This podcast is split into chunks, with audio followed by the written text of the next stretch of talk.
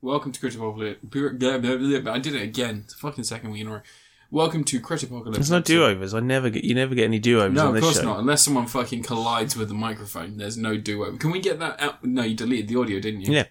I wish we could get that in as, at the end, like you know, after after everything's done. There's just a. Don't know what you're on about. Never happened. All right. Anyway, welcome to Great Apocalypse, episode 158, where me and Ant talk about shit for fucking hours, apparently. Um, Ant's probably going to talk about Power Rangers in some format, Am I? or react uh, Sentai, Sentai Yoppa Ranger, or or, or fucking Kamen Rider, or Don't know where you think you get this idea from. You freaking or get Automan. off. I know you're a big Automan fan. Automan. Yeah, and Manimal, Manimal. the highlight of 80s TV. You're a manarac. Um, all right, so uh, so yeah, so this is episode 158, and you're going first this week. There's no news to talk about because everything's been cancelled and delayed still. So oh, there's a new Resident Evil demo. I haven't played it yet. Downloading it now. Um, that's out in 19 days. I'm really excited. It's no, it's longer than. Does the 19 lady days now. step on you on this one?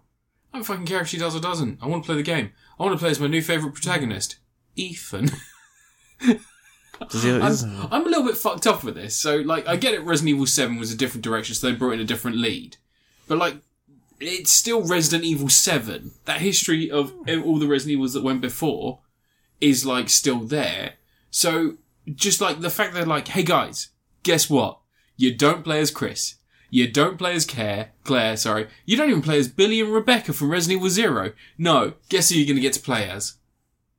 Ethan. That's right. Ethan's back. And, Barry? like, Barry Burton, yeah, bring him in. Barry's daughter is in uh, Resident Evil Revelations 2. Ah, Yeah. does she have a beard like Barry does? Oh. Um, and also, um, what was her, what was her name? Fuck. Um, the, um, the police chief from Resident Evil 2, his daughter comes back as well. Irons. Yeah. I think it's his, or, no, actually it's Sherry Birkin. I don't know. Yeah, Sherry Birkin comes back. In Resident Evil 6, she's teamed up with Jake Wesker. Spoilers for Resident Evil 6, it's Wesker's son. Yeah. Just a little, you know, just a little, you know, just. uh, They never bring back Shiva. They never brought back Billy. So Billy and Shiva. So Billy was Resident Evil Zero. He was the second person you played as because they had the hot swapping system, which was revolutionary for the time. And Resident Evil Five, Chris's partner was Shiva Uh, and she was great. And I really don't understand why that game doesn't get us m- a little bit more love. 'cause bad. It's not bad. It's a good game. Resident Evil Five is a good game. Just you know, weird. Mm. It's a weird game. But yeah. So yeah, so I'm looking forward to Resident Evil Eight and getting to play as Ethan. Yeah, I don't know who that is. No one fucking does, Anne. Even if you played through Resident Evil Seven and all the DLC, I don't think anyone knew who Ethan was. One on the DLCs was playing as Chris, wasn't it? Yeah, yeah. And one of Well, the, there you go. You got to play one as of the Chris, DLCs playing was in- playing as the uncle. Oh. of the woman May who was infected by the parasite that took over the family, yeah. and he was the brother of Jack, who was the guy who kept getting shot. He was like, "Welcome to the family," and uh, and that DLC is amazing because the concept of the whole DLC is that you don't use guns. He's just real good at punching, New rappers. so you punch the monsters to death, and Yeah. then towards the end, he goes, he's like, for the whole trip, he's seen all this computer, like all these, all these guns, all this computer equipment, all these attaché cases that haven't been opened, and he gets to just near the end, and he's like, I wonder what this is, and he opens up an attaché case, and it's just a metal fist he can wear that he can power up, so he nice. can punch harder. Oh, nice. And he's like, I'm gonna punch you, Jack! Because his brother turns into a big goon once. It's all fucking. It's really fun, but it would not take away from the experience if you got to play as someone who was at least a reference to earlier games, considering the history of Resident Evil. I don't have any problems with introducing new characters, but there's so much history What tied to does this. game. Ethan look like? What? What does Ethan look like? Ethan? Ethan. Ethan? Well, I'm not quite sure. Because Ah. it's all first person. What colour eyes does he have? I don't know. You're looking Camera. through his eyes. You can't see what colour. they camera are. color. Wouldn't that be weird if games did that? If they had like, because in real life you don't see the color of your eyes. Don't you? No. So Mm. imagine if in the game you could see through their eyes, like a being John Malkovich. I just see red experience. rings in front of my. Is that not? Yeah, well, that's because your crack, crack cocaine addiction. It's a bit Moorish. Yeah, it is. It's lovely. It's like a Twix. You don't Mm. want to share it, but you know the intention is to share it, like a Subway twelve-inch sandwich. You're not meant to eat the whole thing by yourself. You're meant to share it with someone. No. Yeah. Why would they sell them? Well, I mean, value prospect. No. Because you can buy one sandwich for one person, or you can get two sandwiches for two people. Which one? And it's cheaper because they're the same lo- loaf of bread. Or cake as it's registered in the It's one UK. sandwich that's been cut in half. Yeah. No, it's two sandwiches. No. Isn't it funny that Subway doesn't serve bread? It serves cake. Does it? yeah, because apparently the sugar content's too high for it to be considered bread. Ah. So you So I'm know, gonna put did some you not hear about candles the in it, put ruling some in icing Ireland? on it. They were combating the ruling in Ireland was that they were receiving tax breaks because you know cake gets different taxation, Yeah. and and they were like, it's clearly bread. And they're like, the sugar content's like forty grams per loaf, and they're like, it's clearly bread. it's like no, it's not. It's cake. It's essentially cake. In America, it's even worse. Anyway, and your review first. Welcome, welcome again, Chris Apocalypse. We talk about shit. Anne's going to talk about shit first, and I'll talk about some shit, and then we'll switch. Okay. What am I supposed to review? I don't fucking know. Right, fine, whatever. Let's. uh I haven't got much this week. I mean, I've got four things because that's what we're supposed to have, but it's the standard. Yeah. But um, let's do let's do a little mini series. Okay. It's two episodes, only thirty minutes long. Well, thirty six minutes between the two of them, thirty four minutes possibly. Godzilla. No, Kikai Sentai Zenkaija spin off, Red Zenkai Great Introduction. I think it's called. It's got a really stupid name. It's ja- you know what Japanese are like. They don't know how words go together sometimes when they use English words. It sounds it sounds bizarre. I don't know. They- They just put words together and it's a title. Like you've seen what Fist of North Star episodes are called. Anyway, Zenkaija is the current series, Yeah. and they did a little mini spin off thing for the interwebs. Yeah. It's a two part. Now the thing is with Zenkaija is it looks very different to other Super Sentais. I mean when I say it looks different, it's still, you know, monsters and shit. But the team is the Red Ranger isn't the leader, he's a it's a white ranger based on a nineteen seventies style look, so he's got a very old sort of old school Sentai look and he's got a team of robots. And there's a whole story for that, there's a whole reason I'll get into that when I review the whole series in a year when it finishes. Right? But in this one, he's waking up, he's had a dream, and he's been accused of like being weird. He's like, You're not a red ranger. That's a bit odd. All the other rangers were red. And he sees him all the other rangers from every series and he's like a bit confused by it. Yeah. It's all, ooh, that's very strange. He's like, oh, am I an odd one out? And, you know, what's going on? Why isn't my Sentai team like all the other Sentai teams? Why have I got robot buddies who don't have the spandexy costumes? They all, you know, they look weird and different. Yeah. And then, out of nowhere, a red Zenkaija turns up. Looks just like him, but his costume's entirely red. and he's all like, I'm going to take over your team. I'm going to be the new real Sentai. You're not a real Red Le- Ranger. Because he's not a Red Ranger, he's a White Ranger. And that's basically the plot. Kaito, who is Zenkaiser, is like, you know, feeling a bit like he isn't a real Sentai. And then a real Red Ranger turns up and you know, the teammates, his robot buddies, gradually sort of side with the Red Ranger, sort of. Like they start to see, maybe we should team with this guy. And they turn human when they do it. But it, it's, it's actually the monster. The monster's doing a thing. They, the monster is called Normal Monster, Normal World Monster. Mm.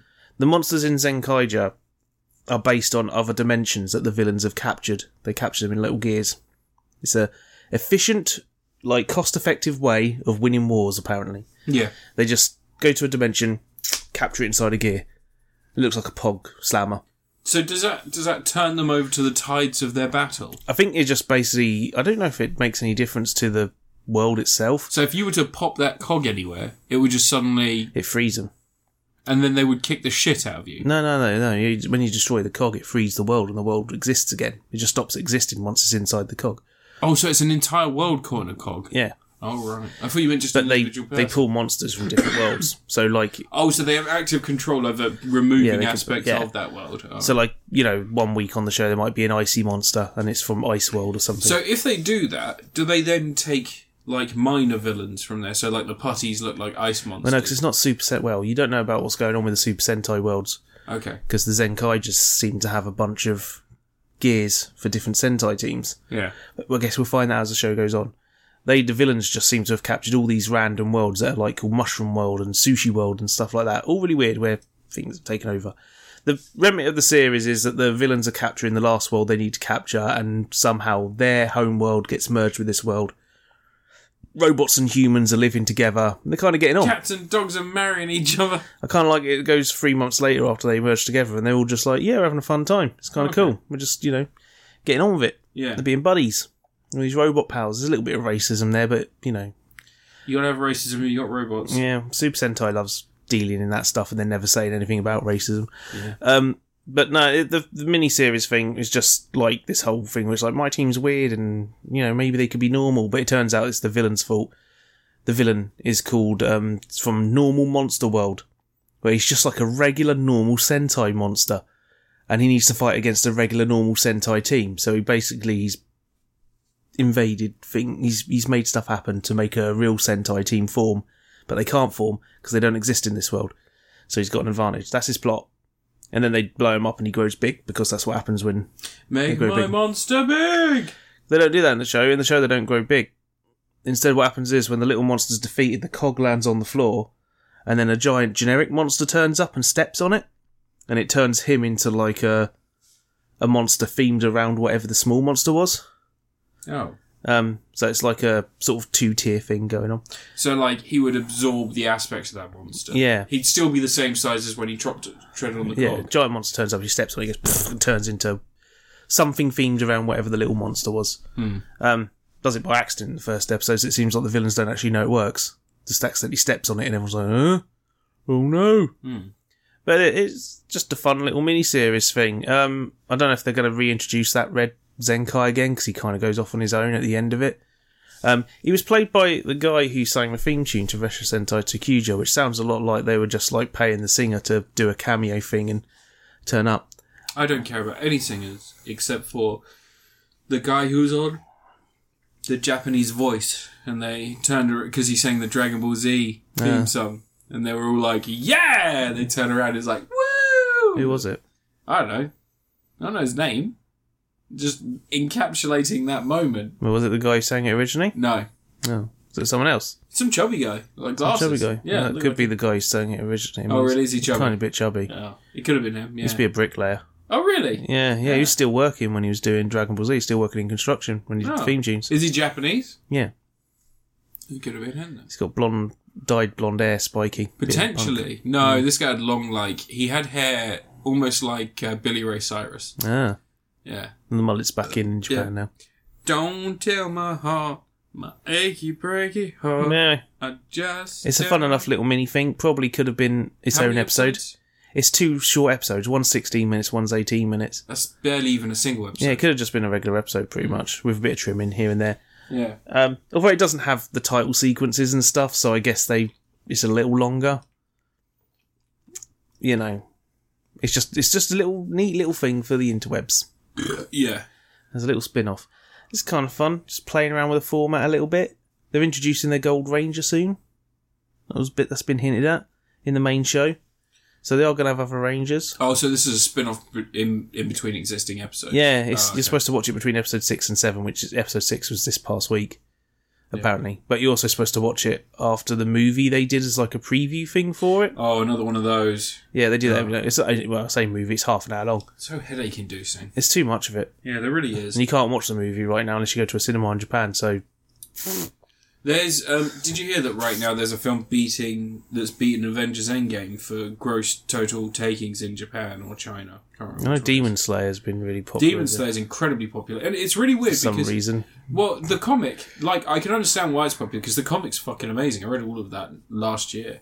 It's no Fist of the North Star. No, it's better.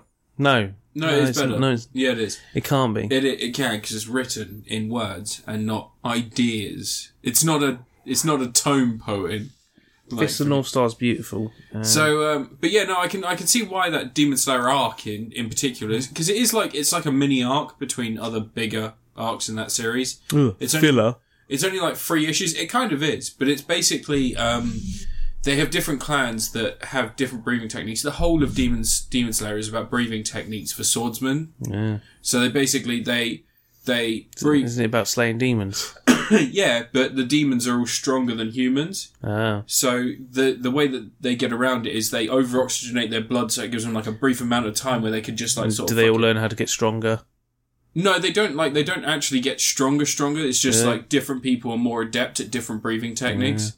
Um, and the fire technique, which is like basically just really quick bursts of strength, like maximum amounts of strength you can offer, but you you just bail out after two minutes. You can't go any further. Like your body just breaks down. Yeah. Um, there are like, and um, it's also on a train, and basically they find that one of the head demons, because there's like 13 evil demons, they're all. There's one main head dude who is basically infecting other people, and they have to live off of human flesh and blood and stuff. But he's infecting other people, and it just.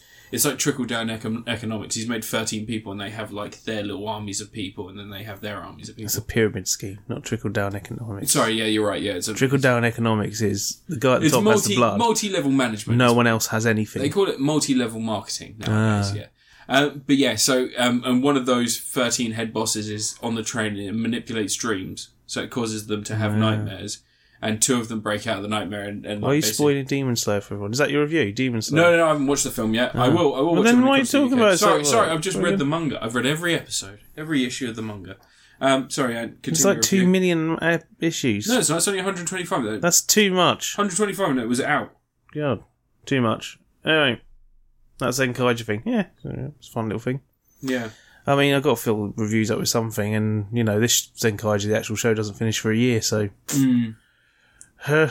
That's gonna be a bit of a nightmare. Yeah, All right. Is it my review? sure, why not? Uh, uh wait, one second, I'm gonna sneeze. Are you? You're going to sneeze. Can you not? You peak the audio. Sorry. Can't you sneeze like a normal person? I'm so sorry. You're not sorry. And no one's going to hear you saying sorry because you So whispered sorry. it. I'm so sorry. I'm and so it's going to get wiped out by the noise gate. sorry to the audience. I'm sorry to my mother, who birthed me, and It should through, be. and God through who through everything is possible. Um, and I'd like to thank the Academy because really they're the ones who are making the big decisions. Okay, so uh, my first review this week is going to be uh, is going to be Cyber Shadow because I played it. I played that ages ago. Yeah, you did. Yeah, did I you review already- it? Yeah. Oh, okay. Well, I'll make this brief then. Um, have you ever played Ninja Gaiden? But you wanted an updated Ninja Yeah. Gaiden, and you couldn't afford the Yeah. Messenger, and you saw that both the Messenger and Sh- Cyber Shadow are both on Xbox Live, but you've already reviewed the Messenger and played it on the Nintendo Switch. Well, then have I got the game for you? Try Cyber Shadow. I played it on Xbox. yeah, so did I Yeah. because it's on Game Pass. Um, it's really, really, really good. It perfectly matches those frustrating uh, Ninja Gaiden style samurai games from the NES, but it does it in a way that means you have checkpoints. They're a little bit make it a little bit easier, make it a little bit easier on people, and all in all, it's a fantastic game. One thing I would say is, despite normally loving soundtracks for games like this, soundtrack on this one got on my nerves a little bit. Your soundtrack. Um, but yeah, other than that, fantastic. I really enjoyed it. It's on Game Pass now, and I recommend that anyone with an Xbox goes and gives it a go. I give it a Matthew McConaughey. And your review? What? Cyber Shadow? You haven't talked much about Cyber Shadow. I just did. For like f- two seconds. I said everything I wanted to say about a game I very much enjoyed on the Xbox on Game Pass. I played it on the Series S. What did you play it on? Xbox One One, X. X. Yeah, I'm sure you got all How, the did, you, uh, how did you find the it? extra flashiness Hey, on look, there, right. did you? Yeah. Look, you may have been Series S. playing only in 1080p, and I get that. I It's get that. I'm sure- 4K. I'm sure it looked great in what you assume is 4K, but it's not next gen 4K. Oh, And also, my experience was better because I played it in between bouts of playing Dead Space 3 oh, with Quick Resume, the new feature, only on the Xbox Series consoles. oh. Yeah. Yeah. For any, any, uh, any, any. Do you want to quickly check with Microsoft if there's enough? no, it's really good. It was really good. It's um, it's incredibly well tuned, and holy fuck, it's like precision controls. It's not something that you experience a lot in games nowadays. I don't think that. I don't think people realize that 3D games have like a minor delay to almost everything you do. Like, um, All games do. You're playing on a flat screen. yeah, but uh, that feels like seamless. Yeah. Seems everywhere. Ha! You're a scene. Your review. Oh, really? Yeah, go for it. So I've got to try and scrabble through and find this one minute review. Yeah. Fucking Was it only a minute? hell. Ah, I don't know, something like that. It was longer Mm. than a minute. You friggin' What do you want me to say about it? What more can I say? what's the best pixel in the game? The red one? The red one. Yeah. That's boring It's answer. used a lot. boring answer. It's used a lot. Ugh. Blue's used more. No, it's not. It's blue everywhere. Yeah, there's red everywhere.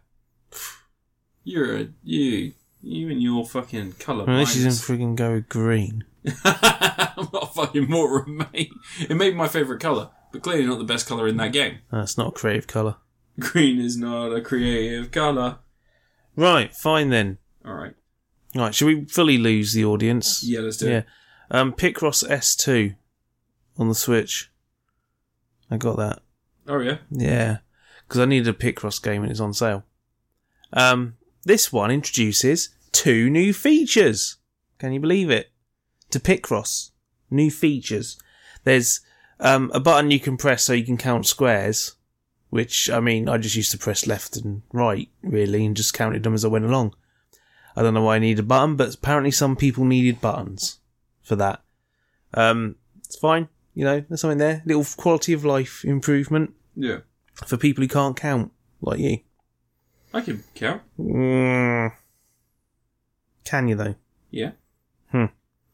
But um, there's that, and the other thing is they've added clip Picross. Clip Picross is a thing where as you play the game and you solve puzzles, it will unlock parts of a clip Picross puzzle.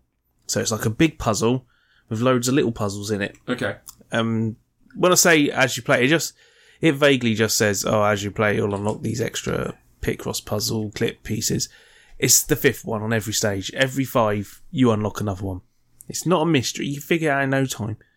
But basically, you'll have a whole bunch of little different size puzzles on another page.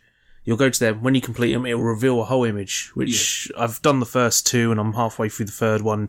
You're not the last two when you've done the first three.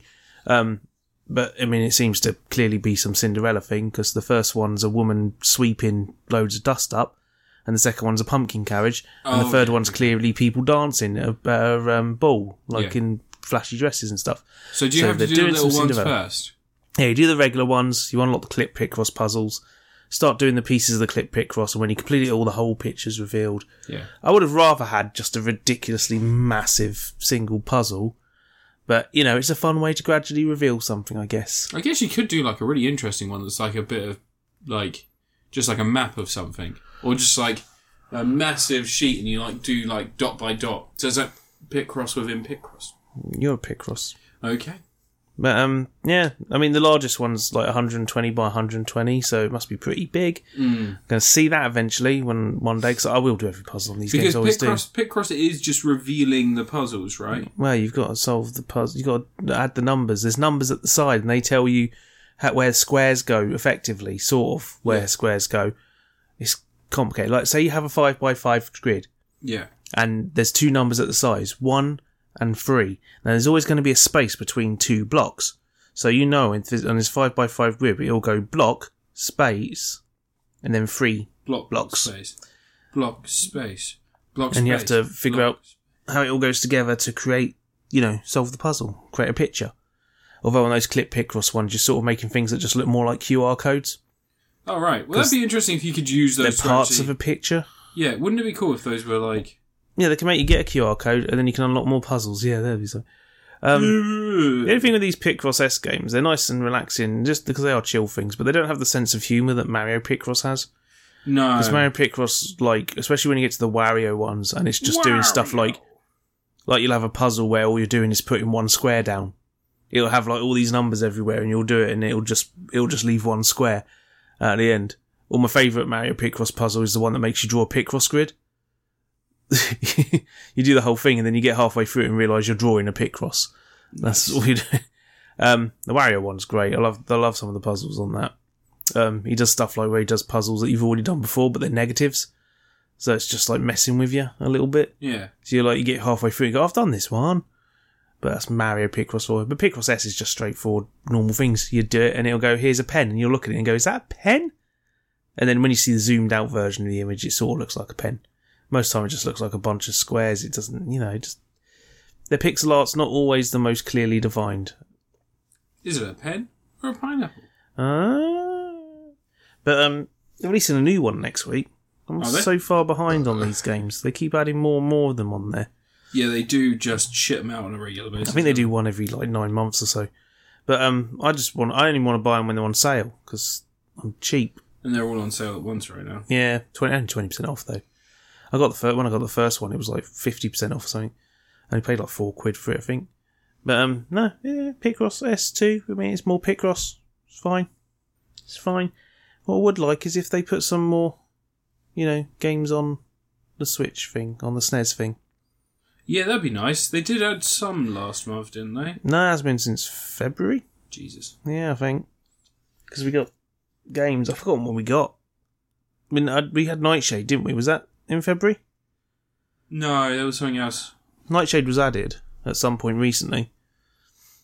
I can't remember. They need to g- put some more games up. Give me some more games, man. You know, g- they keep adding loads of. um These are the guys, the Germac Caveman Ninja and Oh, yeah, Tough yeah, Enough yeah, and all that. Those guys, they keep pub- putting loads there. They're clearly like the only publisher who's just gone, yeah, put whatever of ours up. Uh, Check it we all don't up. Hmm. care. Um, Jalico, that's the one. There's loads of their games go on there. Like, can we get some Capcom? You know, I know it's I know it's the big times, and I know Capcom can make some money selling a Mega Man collection. Capcom are really good right now. But if They're you're on not, a Ah, hot or, streak. or maybe give us some Game Boy games. Do a Game Boy I one. want the Game Boy Online stuff. Yeah, put Game Boy games on there. That'd be lovely, and, and Game Boy Advance. Put all the games on there. Give us Nintendo 64. Put Shadow Man on there. That'd be awesome. Isn't there a remake of that coming out? Yeah, it's out this week. It's out now. Is it really? Yeah, Shadow Man remastered. Because Shadow Man, for anyone who hasn't played Shadow Man, Shadow Man is an impressive and quite depressing game. It's fun. You get to um, there's dog. You get to hear a Things- man talk about how life is pointless, and eventually you end up in a place where it's constant pain and agony, and uh, yeah, pretty sweet. It's got those glasses. Yeah, he's got those sweet as useless fucking glasses. They're good. Well, they disappear when you're in the dead world. I thought He you has still had flaming them when you eyes. said the dead. No, no, it's only when Yeah, you're in it's the got flaming when you're eyes. in New Orleans, New Orleans. Anyway, what's your next review? My next review is going to be nice and quick. I'm going to pick up the pace. We're getting some really good reviews after Yeah, this. my next review Yeah. is going to be really quick. Um, I played um, I played a video game Oh, did you? on the PS Five. Oh, did you? Yeah, I played a PS5 video game. Um, I played uh, I played Zombie Army Dead War, Zombie Army 4 Dead War for Oh. the PS PS4, but it's got a PS5 version now because they've got like a patch and everything for What's it. the difference? Uh, 60 frames per second, 4K. Um, they've got some adaptive trigger shit in there as well, and a couple of bits and pieces. But all in all, it seems to be that for the most part, it runs at 60 as opposed to 30. Um, and uh, and yeah, it's 4K now. Because they didn't make it the full fat 60 on PS4. No, they couldn't. They Apparently, there wasn't enough power, although I think that's doubtful. It's pretty easy to run. But anyway, so um, yeah, Zombie Army 4 Dead War, Dead War is like a side game to the Sniper Elite series, and I love the Sniper Elite series. I love shooting Nazis. Someone just quite cathartic about the whole thing. Um, replace those Nazis with fast moving Skellywigs and, and Zublinis, and you've got yourself a, um, a, a match made in heaven. It's, a, it's an arcadey romp where you're essentially um, funneled into like small shooty shooty arenas, and you get to use all the tools of the trade from from Sniper Elite Four to take out zombies, which is mostly sniper rifles, pistols, some machine guns, um, and don't want uh, sniper um, rifles in mines a and close stuff. combat It's actually- zombie so situation. really interestingly, that sniper rifles do work really effectively. You can use them, and one of the nice things about the Sniper Elite series um, is that you can, depending on depending on how hard you press the trigger, you can sort of zoom partially in. Um, and like the whole game, great, really enjoying That's it. not how It's- sniper rifles work. it, well, no, definitely not. Um, it's free on PlayStation Plus right now. So if you got PS5, get it. If you got PS4, get it. Because I think that, like, all in all, 60 frames per second isn't going to be the be all end all of something like this. It doesn't really need 60 FPS for it to be a fun game. It's unplayable at 30. Everyone knows that. One of the things I will say is that be prepared for quite a few bugs. There's a few bits here and there where, like, it just. Because it is a budget title. I think when it was released, it was only 30 quid. So now that it's free on PS 30 Plus- quid is budget now, is it? Yeah. 30 quid was always budget. Fucking money bags. All right. Uh, but yeah, no, I'm really enjoying it. In my I've- day, my games were two ninety nine. so, so you've cassette. got you've got missions, and then the missions have chapters, and all of the missions have like a cheesy, hokey '50s B movie poster and a name, like like a silly name. I think like the one I just well, I think The one I just did was the fourth one. I can't remember the name of it, but a couple of like I think the second mission you do is like Canal of the Dead, and you're on this little boat that's chugging along, and you basically just have to take out zombies that are on the side, and they come up and stuff, and you stop every so often to do little bits and pieces here and there. Um, and it just yeah, like I said, just really fucking fun and stupid. It doesn't it doesn't take itself seriously in any way, shape, or form. It can be played co-op, so you can get multiple people playing all at once. Can it be played Asta? What? Can it play? Can it be played Asta? Can it be played Asda? Yeah. Yeah, you can play Asda. Can it be played S- Spa? Spa. I Or don't know Lidl. if you get it working on Spa. Maybe on Lidl. Lidl do TVs, so they Just might be able co-op, 'cause- go up. Yeah, yeah, like, yeah. Of like the course, shops. of course, co-op could do it. Yeah, or the Um, bank. Yeah, yeah, and funeral. Oh, co-op bank and co-op funeral and co-op supermarket's all the same company. Yeah, but like co-op, the title of the shop actually comes from a shop that Is that because there's multiple players? No. Um, In so that business. You know what a co-op is like? Cooperative is like initially. So like cooperative is like a shop where it's multiple different vendors essentially. They sell stuff, and then obviously other co-ops. Multiplayer shopping. Anyway, um, Zombie Army Dead, Zombie Army Four Dead War. It's not like it's not the next big Co-op thing. funerals are fun, but they, they fucking insist on using mics all the time. You know, and, all, and there's just, no one chats in the co-op funeral. I thought you were going to say the crisps are always cheap and shit, and they have these weird stripes on them. um, no, I'm yeah, saying I- that they put microphones on the yeah, dead yeah, yeah, people, yeah, I know what you said now. and none of them chat. Yeah. Nan never picks up the controller anymore and just flags away, you know, coughing. exactly. Um like all in all, games games really fun, it's really good. It like it's on PS Plus. It's one of those nightmare things where it's like anything on Game Pass. You can't really say that it's not a good value prospect because it's free to people that have access to that. And yes, there is like a buy-in cost to having access to that, but at the same time, it is essentially given to you as a perk of those services. And uh, yeah, but I mean, even if even if you were to see this, if it's on Game Pass as well now, isn't it? You just said it was on Game Pass. It's on Game Pass and it's on PS Plus now. Probably. Yeah, so PS PlayStation gave it away and then Game Pass got it as well on Game Pass as well. So you can play it on either. Hmm. Game Pass gave it away on Game Pass. yeah, they gave it away on Game Pass. Game Pass, Yeah, they- you get it on Game yeah. Pass. Is it How on many Game times can I Pass? say Game Pass in one fucking sentence? in one day. Yeah, and uh, Is it on Game Pass for PC? no, Is it on Game actually Pass it is. for the cloud? It is on Game Pass for PC and cloud. yeah. Yeah, but I think you need a Is controller it on the Game cloud Pass for version. Nintendo Switch? No. Ah. Although Nintendo Switch, I think, will get a version eventually because Uh-huh. they have the Zombie Army trilogy on Nintendo Switch, and I think it's the same engine still. So I reckon you can probably port over fairly easily. I saw the old um, brainworms people saying that um, Nintendo are going to sell to Microsoft. I'm like, yes, the most, the richest company in Japan is going to sell to Microsoft. People are fucking stupid. Do you see the latest rumor is um, what was that company? Sony are going to buy a company. I can't remember who it was. Um, Sony, yeah, Sony were going to buy. They're going to obtain another company. Nintendo. No, no, no, no, no. Sony were going to obtain like a games company. I can't remember who it was. No, Um, Square Enix potentially. that's not going to happen. No. No, Square Enix are like the third biggest company in Japan. Yeah. Square It Enix was- are huge. I think that was they the have rumour. restaurants. They they have I know they're friggin' Dark Souls restaurants. restaurants. They have Did you Final know- Fantasy restaurants. You know, there's a Resident Evil restaurant. yeah, there's not in Japan. There's a restaurant for everything. Yeah, that's true. Um, but yeah, so um, so Zombie Army Dead War. If like, There's a Carmen Rider restaurant in Japan. is it? Yeah, I'm gonna. If you have access to any of the services where you can play this for free, it is absolutely not a waste of your time to give this a go. I think it's a fun game and I think it's a good game.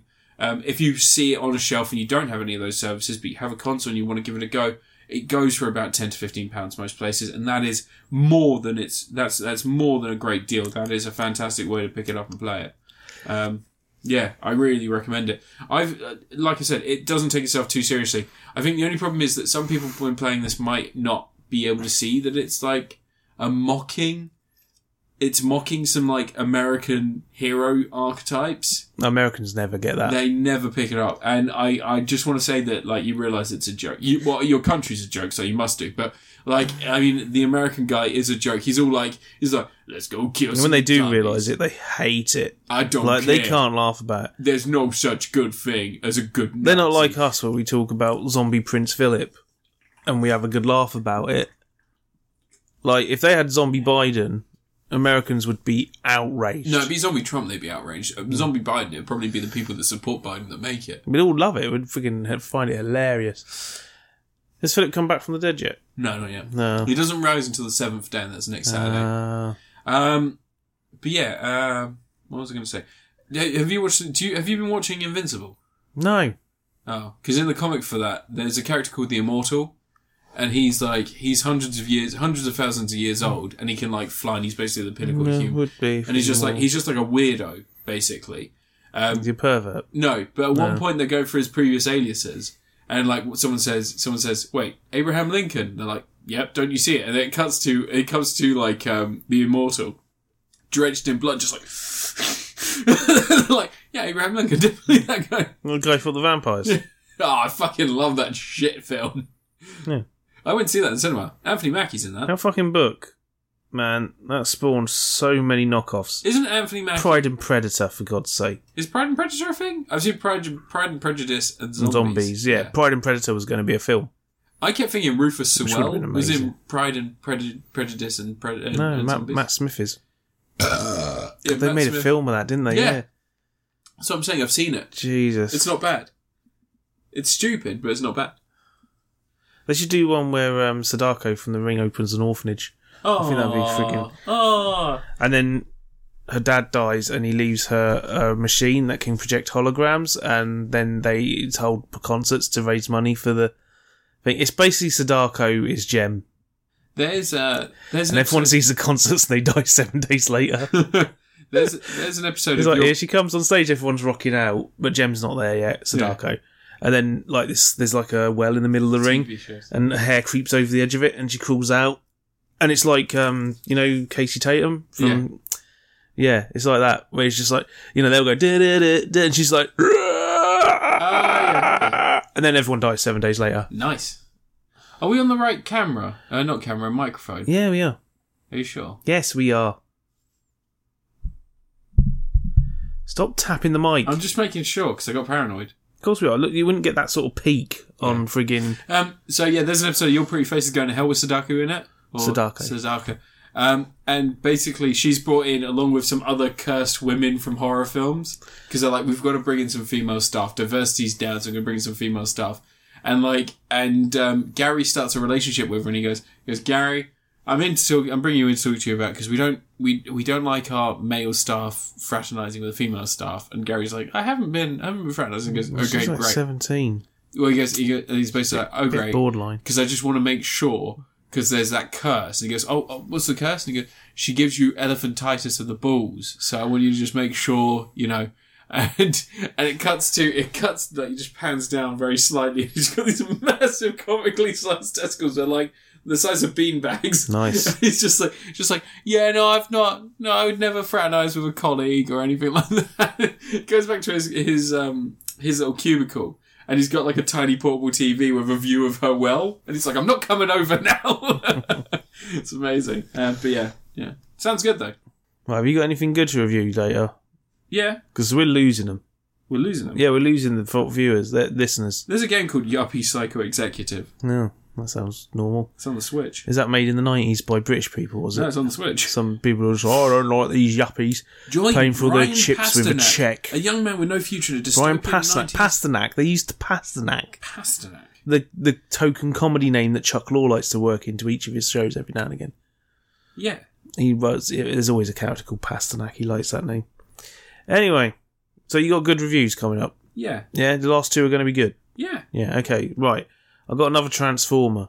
Oh, for fuck's sake! Actually, I got quite a few Transformers recently, um, but I got for thirty-three quid a genuine masterpiece MP28 Hot Rodimus. It's funny that you say that because I got a bunch of knockoff Yeah, Hot Rodimuses yeah. and I was selling them online, and some dickhead in Woking bought one. Ah, so I sent it up. And then, and you didn't recognise the address? no idea about it. No, no. This It's like MPM dogs us. Hot Rodimus.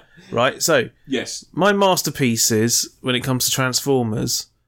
I've got that MP1 Optimus Prime, the original, which Yeah. is a fairly complex, massive fucking figure. Yeah. And then I got Jazz, which is the ridiculously complex movie figure. And this guy kind of sits right in the middle. He's like, he's got some tiny little complexities there when he transforms. Um, and he looks, you know, screen accurate. He looks good. for the, the toy. It's not that one. That's that's Studio Series Hot Rod. That's Masterpiece Hot Rod, and that's the original one. That's Studio Series again. That's the original. The Studio Series. That's Ape Face. All right.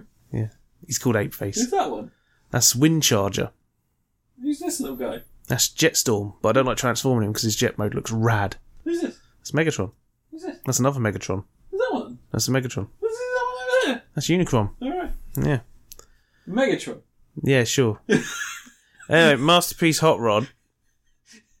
That was wasted, wasn't it? Gimmick. the gimmick of this figure, which I think is quite neat, yeah. is his transformation is designed to mimic his transformation in Transformers the movie. You said that when he flipped. specifically specifically when he transforms at lookout mountain and it's kind of weird because you don't notice it if you're transforming it until you stop halfway through and you're like wait a minute and if you're a real nerd um, some people apparently don't like the proportions on him i think they're fine i think they look fine i think they're pretty good proportion i think they're better done than the studio series one to be honest because hot rod should have slightly long legs um, the only thing i would like is um, the chest is a bit flat. It kind of looks like a tabard. Um, you know, because that's the thing. They keep giving him a flat, like completely flat chest on the hot rod figures, but the car doesn't have a flat chest. It's curved, slightly curved, in the in the cartoon. Yeah. But um, you know, that's fine. That's fine. It's it's you can't make the plastic bend or anything. Like you know, unless you put a hinge in it, and then you get a gap. And I guess I guess that's why they don't do it. You know, but that Studio Series one had a whole fake chest, so you know. Um, I do think it's funny that the Studio Series one, like everything folds away a lot cleaner on that little Studio Series figure. Um, like he doesn't have a backpack at all on the Studio Series one. It's like really tight. Well, you have to pay extra, and you get back. ma- You get backpackamus. I was so fucking struggling with that. Not Rodimus, and I was like backpackamus. The masterpiece one. His backpack's so big that the fins on the back of his head actually don't sit behind his head very well. Yeah, I can see that. It- Yeah, it's like there's a perspective shift, isn't it? It doesn't. you know, it looks it, It's like a full inch behind his head. it looks more functional though. yeah, I mean it's the backpack is the entire top back of the car plus the wheels all tidied up in there. Um, whereas Studio Series Hot Rod, the way they did it, I mean to be honest, it's got the bonnet hidden away in there and the roof and the back, but the back splits in half, and the legs actually hide the wheels in that one. See, because the fins are never directly behind the head. No, it should be well, it should be when you look at it dead on. But the thing is, is that it shouldn't be like a whole inch behind his head. Yeah, Um, and, and also it sort of overhangs more, so you can't see the bottom of the fins. But you, you can just visibly see a perspective shift when you move, which is the thing. Um, but you get end up with a figure that's got cleaner, like lines on it. Like the legs are spot on perfect. There's no gaps in them. It's like you know when you look around the back of the legs, there's nothing that gives away that there's a transformation going on. Um, he's really nice, and he can he's a posable fella. I managed to get him sitting cross-legged with um with a fishing rod. He comes with a fishing rod. yeah, I remember you said that. you went fishing with that boy in the cartoon. Um, Yeah. The boy he then drowned. The- I am tempted to try and get the other version of him. They did another version, and this is nerdy shit, right? So, Wait, this is where the nerdy shit Yeah, starts. yeah. So I can start napping. so season three of Transformers was largely animated. Not all of it, but most of it was animated by a studio called Acom, which was run by Nelson Shin, who you know as the guy who directed Transformers the movie, Do I? but he also handles the animation for The Simpsons. Um, and he's also the guy who animated lightsabers in Star Wars. So he's a bit of a he's one of these guys who animators know, but he's not like some big name that everyone knows. But he runs Acom. The problem with Acom is they were really bad at interpreting like designs and colours and things like that. So they would always be really wrong. So they did a figure that not only mimics the incorrect colours and colour schemes of their animation model for Hot Rod in the cartoon, um, but like it's specifically the degraded version of the image that appears on the DVDs. So like his burgundy's like his well his pinky m- maroon is like a really deep burgundy now. The parts that are meant to be coloured in on the shoulders are meant to be grills aren't. They're just the flat colour, the same colour as the rest of the body. Um, Acom, like they sent over when they sent over artwork to him in Japan, they interpreted the shadows in the artwork as being just different coloured bits of leg. So the legs have like lighter grey at the front and darker grey at the sides. So the figure has it. Um, and it's kind of, I don't know, it's just kind of funny that they went to that effort and I kind of want that version of it. Yeah. because it'll look wrong and that'll be funny. And it comes with a target master, so that's pretty Yeah. neat. I'd like a target master. A gun. Wait, it's a man turns into a gun. Yeah. And you know you can't just get that everywhere, you know. Anywhere, but I do think it's interesting how this masterpiece figure. He's a little bit taller than the Jazz I got. He's nowhere near as complex. Like I can transform, I can transform that masterpiece hot rod quicker than I can the Studio Series one. Um, it's literally like uh, it's only a handful of steps, and it's nice and clean, and it ends up with a really nice looking car that fits together really nicely. Um, whereas that Jazz figure still takes me about ten minutes to transform because it is endless fiddly stuff but not fiddly in a bad way. And he also feels a bit Hot Rod feels a bit hollow compared to Jazz. I think that Jazz figure has kind of made me expect like really bulky, dense plastic and die cast and stuff like that. Not that there's much die cast on him. But the Hot Rod one, just because it doesn't need to hide a million tiny little pieces of Michael Bay style robot gubbins, is cleaner and lighter. Yeah. It's a nice figure. Now, am I going to get another masterpiece this year? Maybe. Because they've got that Skids one. Probably actually. It's 80 quid. It's worth 70 quid on Kapow Toys. Don't buy that shit. It's brand new and it's I want it. No. Actually, I want Reboost because it comes with a little scooter. Because, you know, the. You know the Toyota City, you know that car, the Toyota City Cruiser. Yeah. There's that game on the s- Tokyo. on the NES Switch thing called City Connection. Yeah. Um, it's based on that car, and Skids Oh. turns into that car. Do you know what game I played? AIDS Tokyo Midnight. Whatever it was. Tokyo Highway Battle, There you go. Great fucking game. Tokyo Highway Challenge. No, I played Tokyo Highway Challenge, and that was the Dreamcast one. I've got one of the Dreamcast ones. Yeah. I think it's I- called Tokyo Highway Battle. Battle. I, is it Battle? I Yeah. played. I played the that proper one. names for them are like Sukaban something. All right. I played that and I played the sequel. I played that a lot, mainly because it was the kind of game where you could turn the soundtracks off and you could just play your own music on like someone else. Yeah. Um, and uh, yeah, you know what? That was a good game. That was a good game. I should bring them back. They really should. It was such a simple concept. You're just driving on a highway and you flash people to pull over and suck them off. Yeah, Oh wait, no, sorry, race them. look at it as a Fast and Furious game. You get Phil Mitchell Challenge to do the people to voice street races and then steal DVDs. and suck them off. Yeah. Tokyo dogging slash furious. Do you remember when they stole DVD players in the first Yeah, I Fast do. and Furious film? That was was it? D- was it? It was ma- DVD VCR combos. Oh Yeah. shit, man! and also like 22 inch TVs. Oh, like the big old big back. what are they TV. doing in the new one? Uh, saving the world several Saving the times. World. Yeah. Yeah, and Dom's secret brother. John Cena. Dot, yeah, John How Cena. did you even see him in the trailer? Um, Well, they've, no, got, I heard he was. He's not in the trailer. they've got keep him superpowers in, secret, in um, Fast and Furious presents Hobbs, Hobson and Shaw. Shaw. Yeah, superpowers. Yeah, Yeah. Superpower turns out Samoanism. You can be Samoan, you get superpowers. yeah. Ryan Reynolds is the bad guy, and then they changed it so that his voice wasn't as clear at the end. Wow. and remove the scene where he's like, "That'll do, Hobbs and Shaw." And he closes the laptop and goes, "Ha ha ha ha!" They're bringing him back, aren't they? I what for the sequel? think he's in Fast Nine.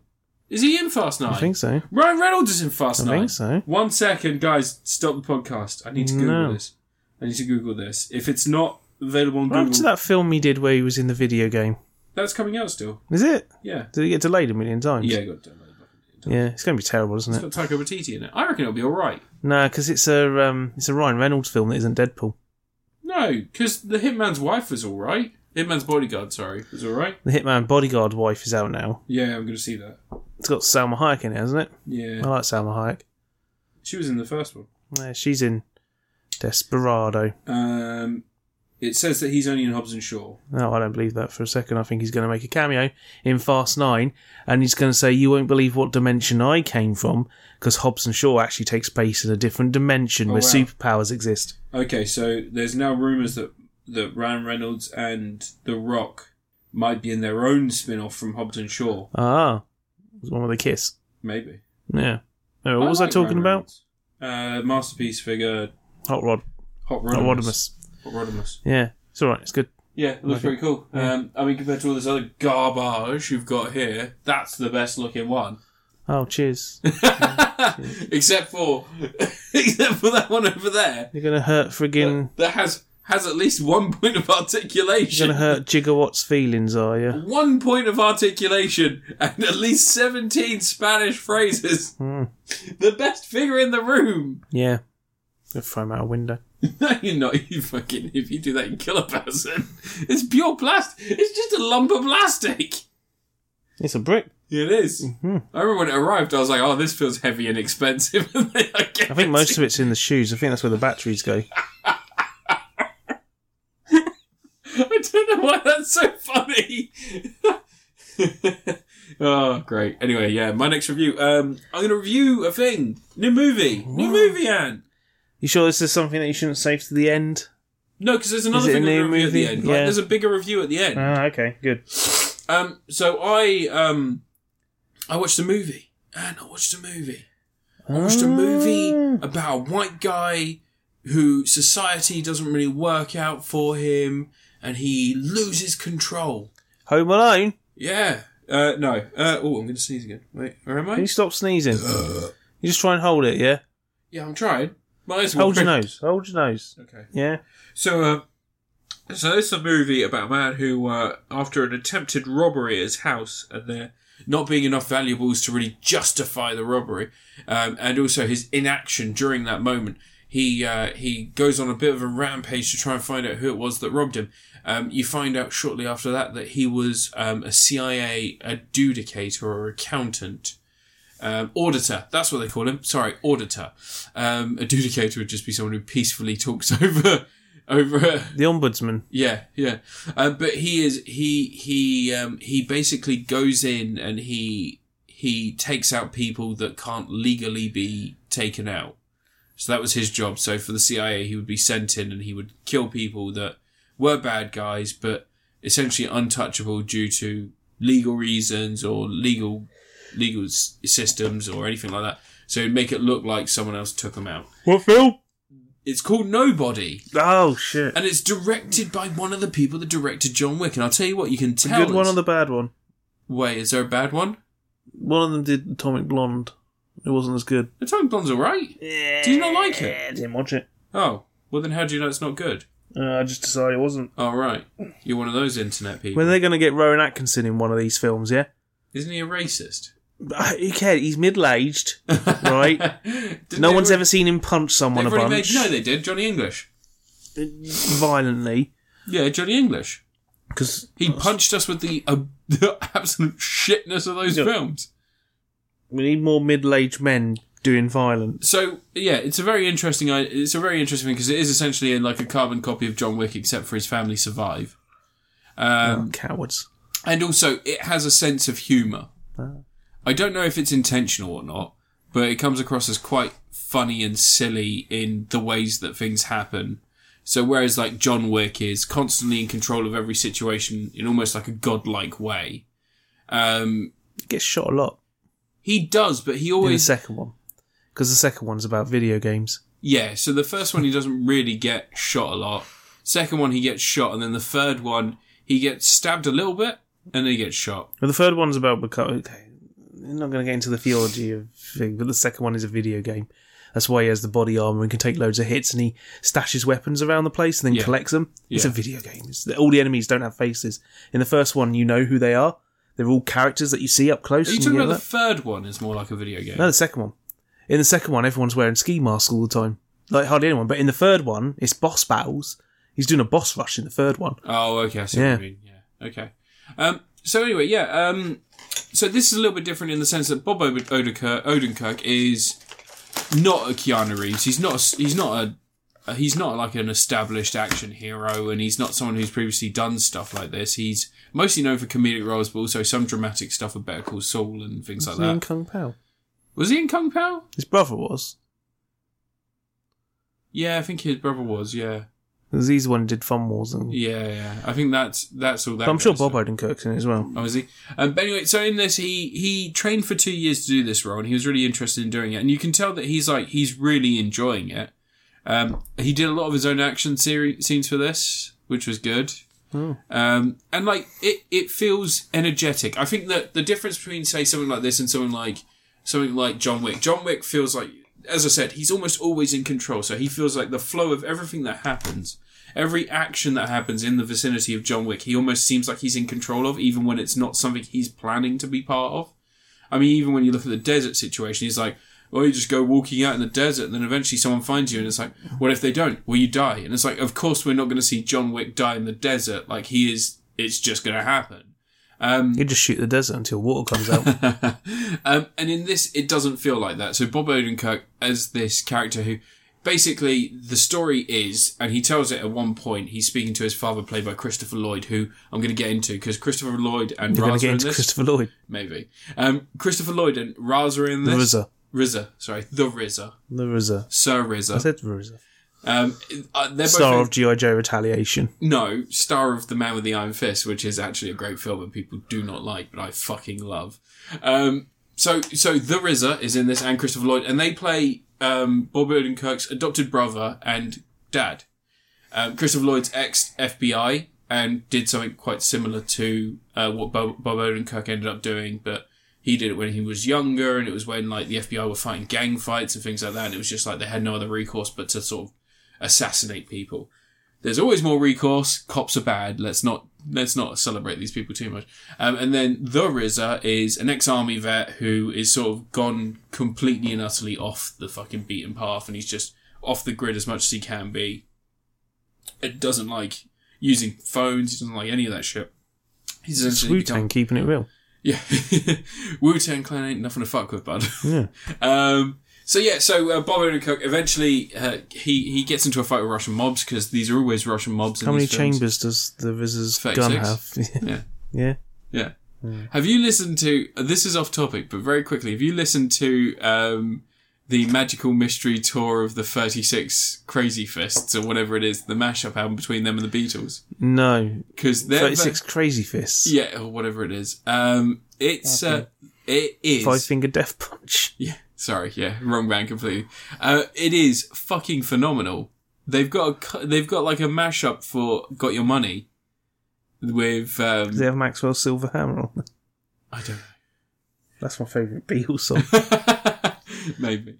Everyone Um, fucking hates that song. I think it's great. Everybody hates piggies, but I think piggies is all right. Fucking clang clang. Maxwell Silver Hammer came down So- upon his head. Have- so, um, "Got Your Money" is mixed with um, "You Never Give Me Your Money." That one, and it's starts off with like a Beatles interview where Give they're me like, some money. That Where one, it's, yeah. where it- it's just like, when are you all independently wealthy? And they're like, no, no, no, no, no, no, we're not, we're not wealthy. And then like they go, what, what, what happens to the money? And they're like, well, Your Majesty's service gets a lot of it. And there's like, you never give me your, and it's like, give me your money, da da da. That's amazing. Listen to the soundtrack of Wu Tang Taste the Pain slash Shaolin style. Did they actually release any new songs for that?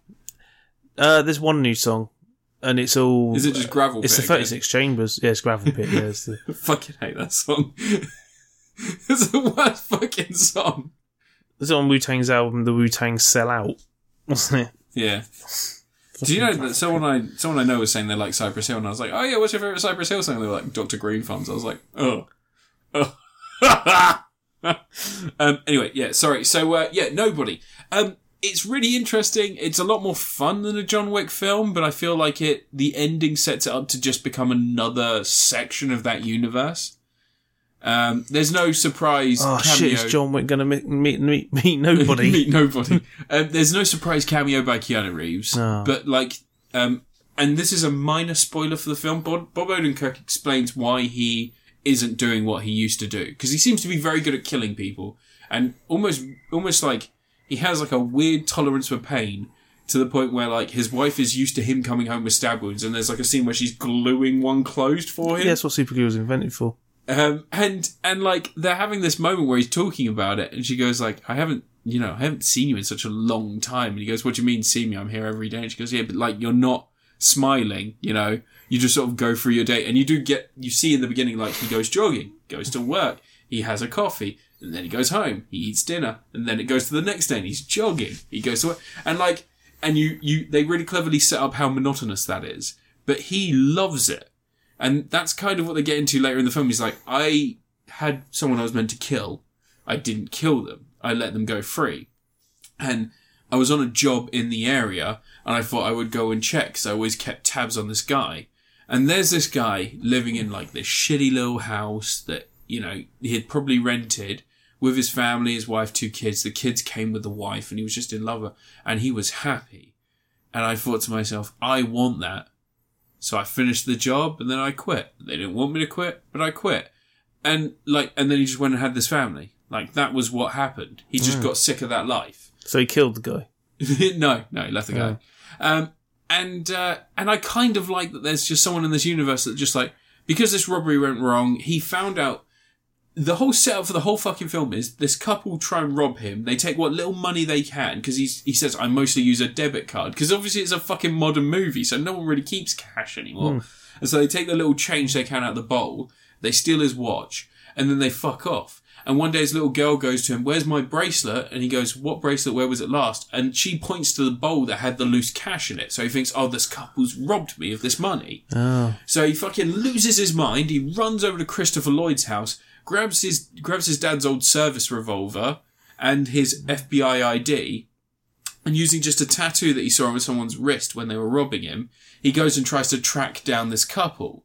Just so happens to find a place that did do the tattoo because they've got a picture of it in the window, and he goes, "Okay, I'm gonna go and I'm gonna go and pay him a visit."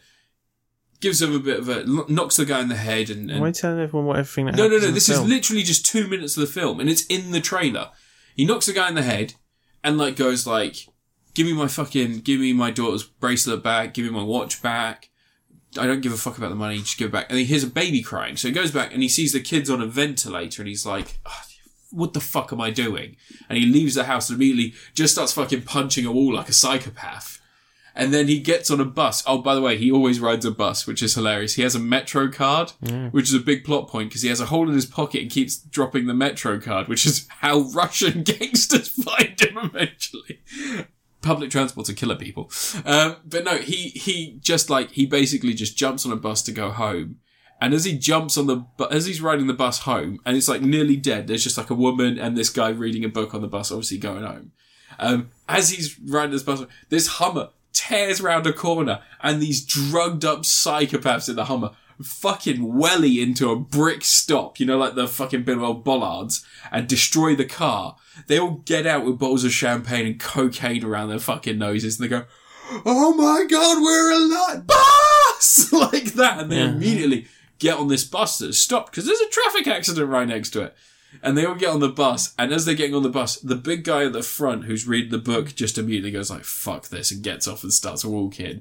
The girl like sits there, and as it's happening, he goes, sometimes when God offers you one, you know, one thing and you close the door on it, another door opens, and he's just like immediately like, I'm just gonna kick the shit out of these Russian bricks.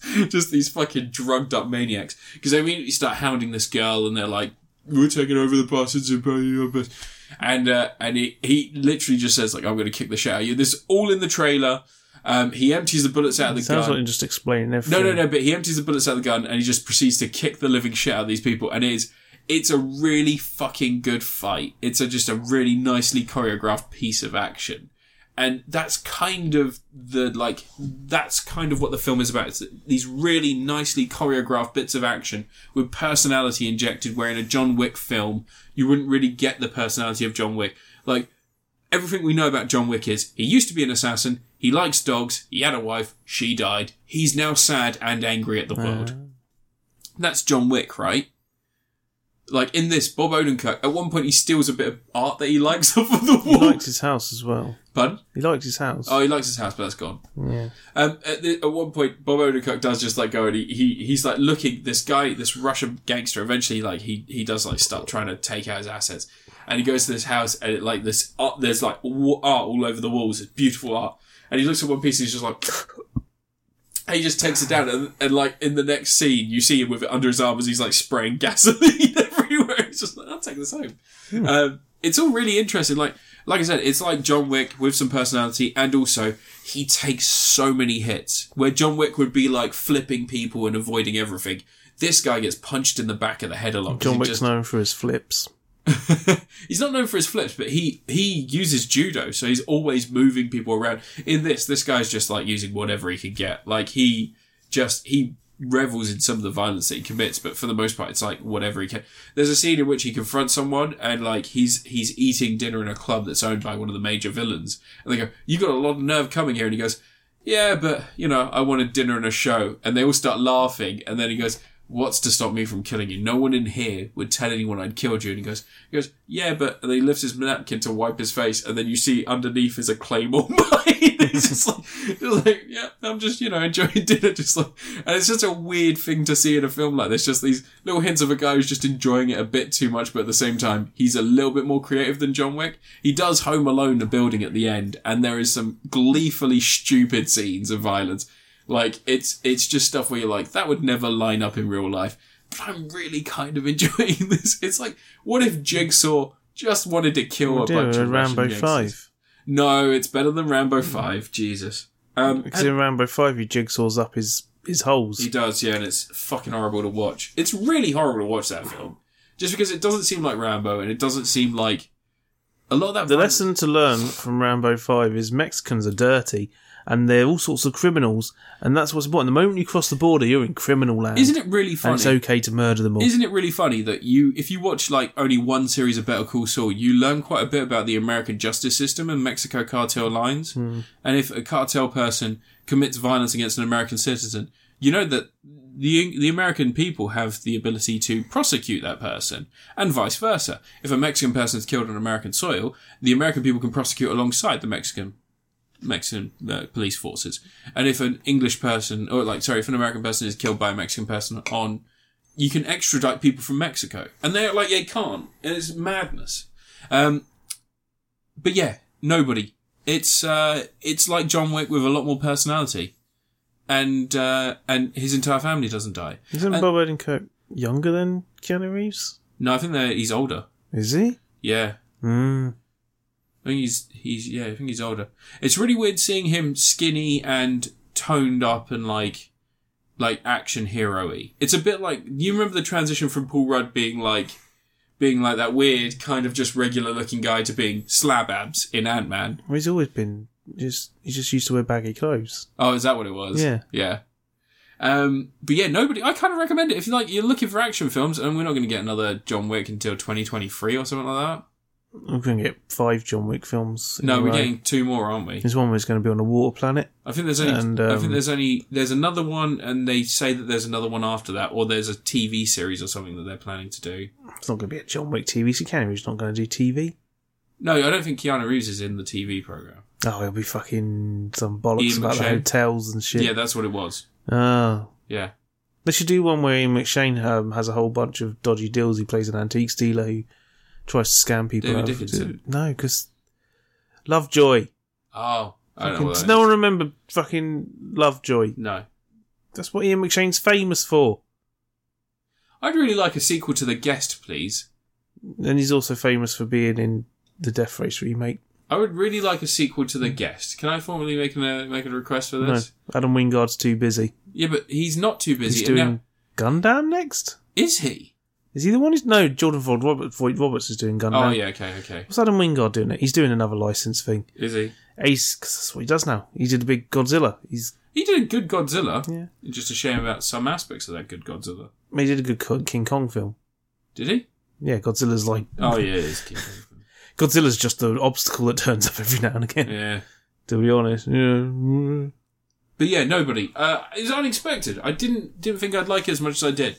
And okay, I have seen Atomic Blonde. It is it the order of quality for these films goes John Wick, John Wick Three, Atomic Blonde, John Wick Two, and then nobody fits firmly, firmly just after John Wick One. I think that it is it's a great establishing film for this character, and I think just like John Wick One, it does everything it sets out to do. It's punchy, it's direct, and it is like I said, it's just like John Wick if he was a bit more of a fuck up and he had a bit more personality to him. And I think that's really that that's more about Bob Odenkirk being in it than anything else. Because I think as good as Keanu Reeves can be in so many films, I think that John Wick is he's very specifically not meant to be filled with personality and filled with an interesting hook. He's meant to just be John Wick, a fucking god of killing. He's good. He's, he's alright. at it, You know, he's pretty good at killing. he is very good at killing. Oh, I give this a Helen Mirren. Your review, man, Why are you giving it Helen Mirren? because I liked it. It's a positive review. It's very positive. Your review, man. Helen Mirren's in Red. She is also in Red uh, Two. in Fast and Furious Presents Hobbs and Shaw. Is she? Yeah, because Ah. she's uh, she's uh, Thingy's mum. Oh, is that who Vin Diesel's got a crush on now? Yeah, Because he had a crush on James D. Dench. he did. He did. And then Yeah. James, did you hear about them playing uh, playing D and D together? Did, they- Yeah. So you know, did she see it? the story was She's that fucking blind. is she? Ah. She's, but yeah, she's blind practically. Um, she apparently played D and D with him on the set of um, that terrible Riddick film. Babylon AD.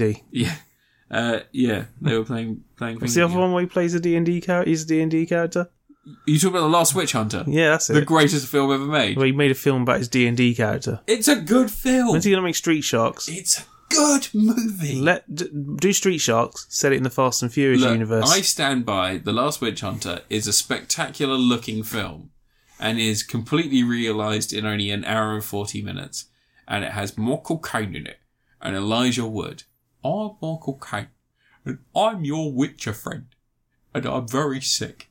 And I'm sick because of witches. So bring me back to life. How do you know Vindicator. she was a witch? She floated when she fell into water. You're only supposed to blow the bloody broomsticks off. Oh. Go on your review. All of Peep Show. Oh, for fuck's sake. You did a me, did you?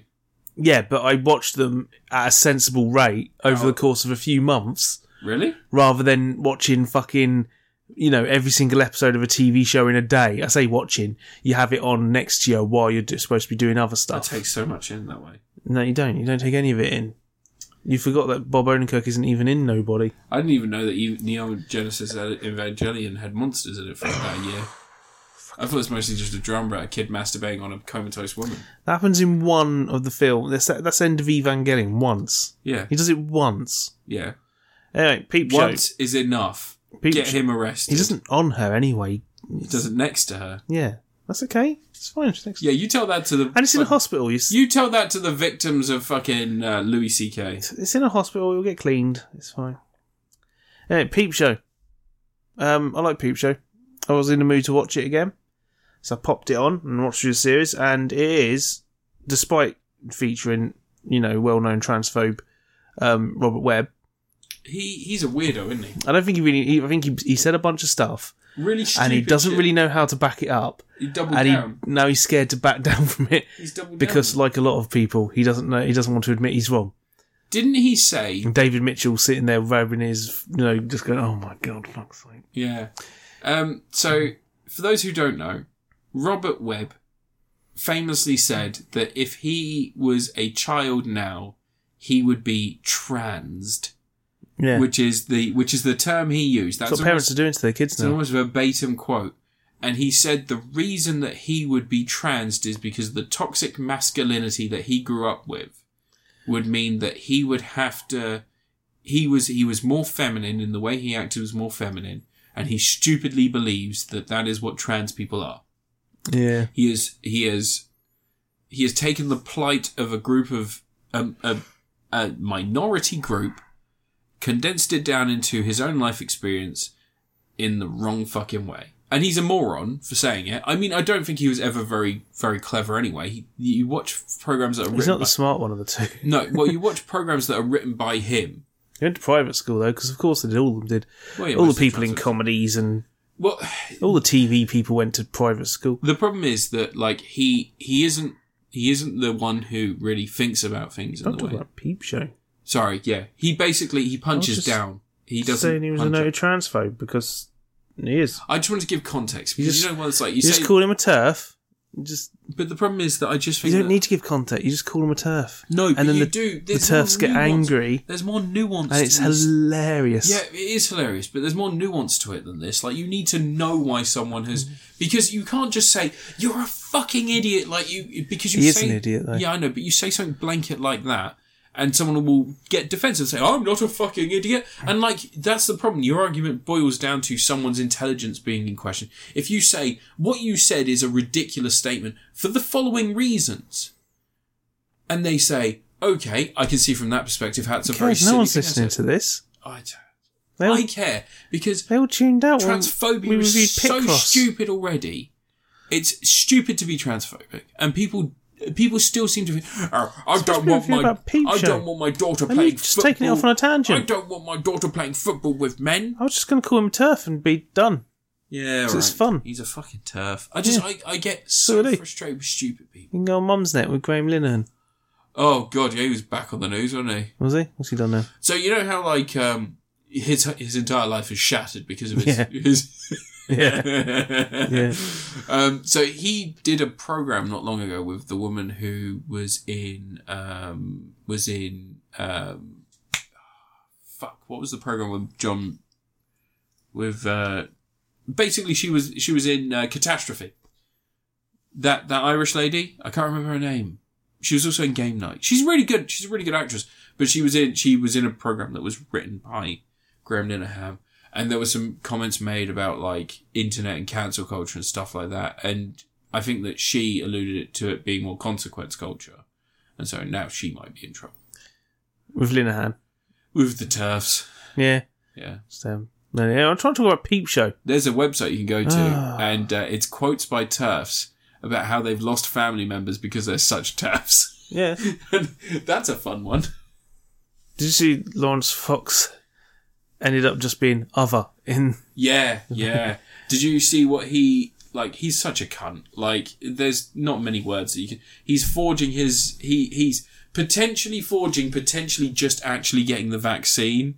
His little vaccine card. Oh. Um, and he's also saying that he can't have the vaccine because he's scared of needles, even though he's covered in fucking tattoos. Yeah.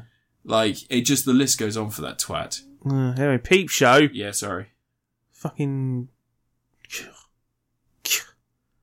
Peep Show is nine series about a pair of former high school friends living together, like, and they hate each other, sort of. They just sort of, they, you know, they, they get by, but I they, don't there's think always there are this only six series of this program. There's nine series. Um, and they basically, their whole thing is that they're constantly making the wrong decisions in their lives. They get presented with a good thing, but their own psychosis, their own stupid self centeredness can't allow them to enjoy themselves. They'll always do, make the wrong decision. They might make a right decision for a moment, but they'll fuck it up at some point. Often it's their pettiness Yeah. that fucks them over. Um, and it's like they, you know, they like each other, but because their lives are going absolutely nowhere, they blame each other for it and resent each other in a bunch of ways. Yeah. But it is also one of the funniest sitcoms ever made. It's like for six seasons. no, it's nineteen. It's all good. Freaking great series. Olivia Coleman's absence from She's in every series.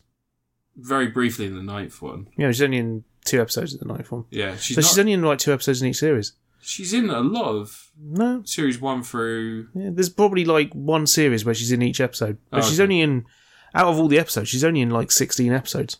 Yeah, overall. Okay. But um, no, this it's just basically a really really good show. Watching Mark just gradually keep messing up his life continuously, doing all the wrong things. He keeps trying to come out of his shell. Every time you think he's going to have some growth, he just dub. You know, he has growth for a few seconds, and then he'll get punished for it. Yeah. it's funny. There's It's- one there's one episode late on where like he accepts that Dobby's moved on and stuff, and ends up getting assaulted by her boyfriend yeah, because he's been stalking her on a tracker app yeah. and he's like, "Yo, I'm happy for you." Bang, it's punched in the face. Um, and it's brilliant. There's like, I mean, I think my favourite comeuppance is the time where Mark does absolutely nothing wrong. Um, Jess's stepsister like rapes him. like he wakes up with her on top of him, and he asks her to stop, and she doesn't. And then later in the episode, he's the one who ends up getting, you know, seen as the bad person in the entire situation I and he there- doesn't know how. it's just kind of funny that you know the one time he's done nothing wrong, he still gets Yeah, punished for it. I think like my problem with Pete Show in the later series is just that I just it it it falls into like because Dobby's a really interesting character they introduce. Dobby's lovely. Is he Yeah. Sutty? and that that series like you really get like this an idea that mark might move on and do something No, he, he can't. fucks it all up He can't, of course. Yes, Um, and constantly. then season 8 he's that's the stalking season no, season 7 season eight he's going out with Dobby. is it season 9 season eight ends with Jez deciding that he's going to He's tell in Dobby he love loves with her, and they Dobby, yeah. end up fighting, and getting electrocuted on the electric fence, Yeah. and she runs off to New York. yes and then she meets her new boyfriend and that's all fucking his neck tattoo isn't it He's a some friggin' I don't know whatever you call it. Influencer Yeah, thing yeah one of those twats doesn't get off his phone all the time. yeah Um, um, and I think that season nine for me was like just season nine's great. I really didn't like it. Got Superhands getting married. That that payoff to his whole thing where he, mentions his twins two seasons earlier. Yeah. That no one like I'm always talking about the twins. No, all the time. Where's the twins? And he picks up his phone and goes, "Where's the twins? Oh God, has Orange deleted the twins? Ah, they fucking they better not have deleted the twins. I'm always talking about them." And he's just like, and also you never mentioned them once, Hans. How old are they? And he's like, well, they're uh, seven or eight. How, what's fünf in German? It's five. Oh, well, they were fünf years old zwei years ago, so I reckon I got a couple of eighters there. it's like, so you think he's making up he's got twins. Yeah. And at the wedding, you just see him turn to two twins and he gives them a little wink and they wink back at him. I my one of my favorite Superhands episodes is the one where Superhands is like, "I know about party going on. Let's go." Mark, it's a bit extreme for you though. You Oh, yeah, don't yeah. wanna go in there, and Jess goes in and he goes, "Mark, I've seen things now that I will never forget." Jess is like, no, come on, we got to go in here. And Mark's like, no, it's too much for hands. We can't go in there. And Jess wanders in. And then a few minutes later, he comes out. So we're going. And he's like, well, no, no, I want to see what's going on in there. it's like, "No, you don't want to see what's going on there, Mark." He's, I've seen things, Mark. It's messing me up.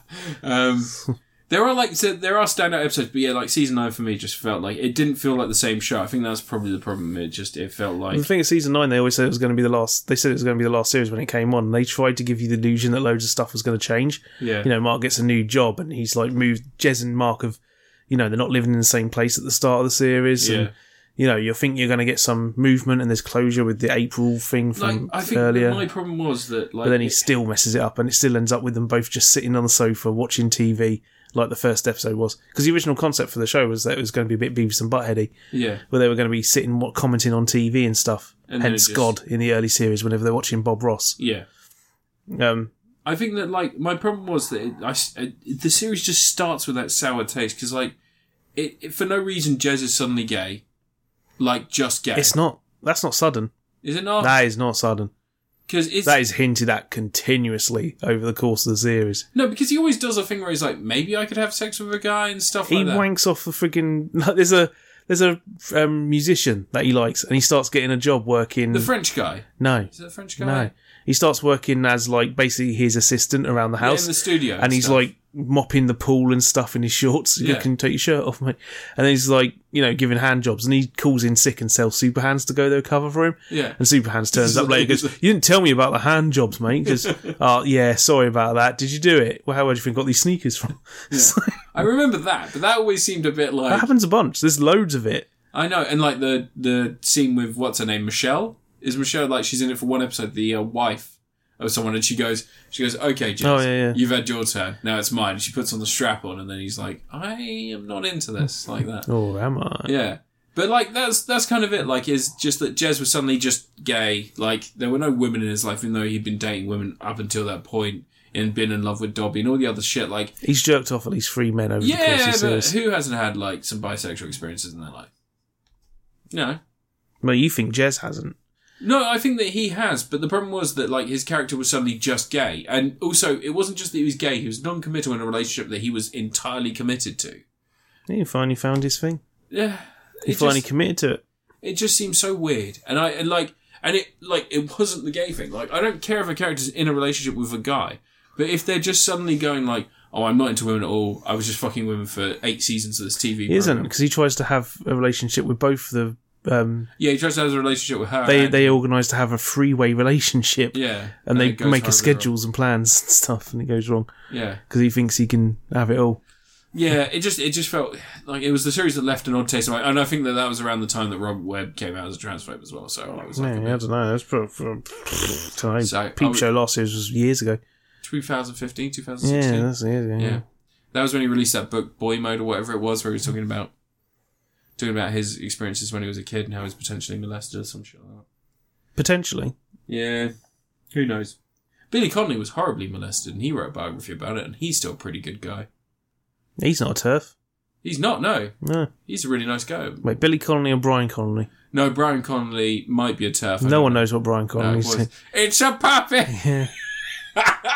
Where did it tu- where did you get touched on the puppet? What was the dangerous Brian? Dangerous Bright. When they Yeah. used to do the stunts, it would just cut to a puppet. That was like years before Jackass. Do you think Jackass were influenced Yeah, by maybe. Dangerous Brian? Well, Dangerous Brown wasn't a person. That was the joke. no. It was basically like B-roll from a Super Sentai program because it would Right. just be a fucking terrible puppet in a car. I remember there was one where they're like, "We're going to drive this Ford. what Was it like a Ford Fiesta off of this off of this thing?" And it's like this massive quarry, and they set up a ramp and they shot the car up. And then the car and he goes, "Oh no, he's out the window!" And the puppet just comes out and flops out. That was him. He did it for real. Yeah. that's- And then it just cuts to him in his evil Knievel costume, and he goes, "All right." you know, the, um, friggin' Peter Capaldi's in an episode of Peep Show. Really? Early on. Yeah. Ah, Which actually, um, he's the tutor at the university where Mark pretends that he goes to Dorset Yes. University to stalk Yeah. April. I think I remember that one. yeah. April was perfect for him. He should have not fucked up because Good. she's awkward. And then she's the one in the last series who's married and he's trying to yeah. mess up her marriage and everything, and he has sex with her twice in toilets, and like hit the play at the kids' play park and yeah. in the coffee shop. He's like, I think she likes toilets. I find the um like the Olivia Colman romance was always really fucking weird. Like But it starts off where it could be perfectly fine for them, Yeah. but because of Mark's continuous ability to do exactly the wrong thing, he poisons everyone around him he's also and makes like, their lives worth. people make out that he's really intelligent and he seems to have like a good head for finance, but he's such a cunt. Yeah. Like he does shit like I remember I because when you were watching it the other day, I rewatched a few episodes myself, and there was one that I couldn't remember that people were talking about, and I was like, no, that didn't happen in Peep Show. He pisses in a desk. Oh yeah, Like, yeah. He pisses all And he over. pisses in some um, Mexican chili con carne in the Yeah. rest- when he works at the restaurant Yeah. because he's a terrible person. Well, what the fuck is wrong with him? Mark's a terrible person. 'Cause it's like it's like the whole series you're meant to be like, oh, these are just. He's a regular- whole. He's like a little ball of pent up, you Yeah. know, like Are you ever meant to want them to unex- succeed? unexplored aggression that Yeah. hasn't been able to get out anyway, and he just desperately tries to do whatever he can. He's never rebelled, and whenever he does try to rebel, he, just kicks a goes dog over to the death, wall. and it's not shit. Yeah.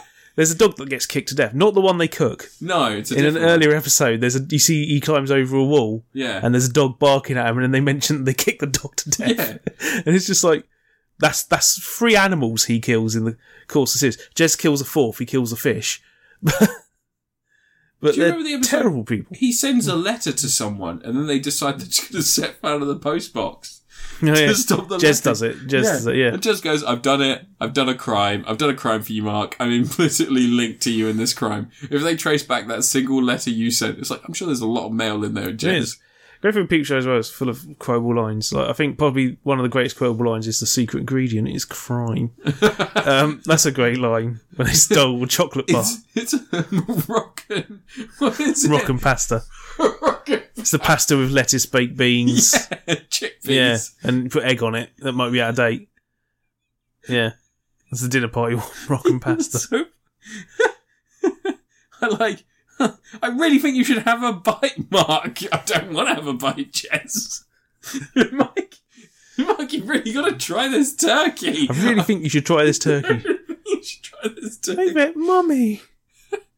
Can we do this, Jez? That was, Can we um, be boat The people? chubby girl, of those two, was Joe Brand's daughter, wasn't it? yeah, Yeah, I remember that. I was like, because she, she for a brief while they tried. She sort of was sort of a thing. She used to be on those panel shows every now and She's again, then still just in- vanished. She's, she's no, she's an actress. Is she? She's more of an actress than Yeah, anything. never else. see her anything.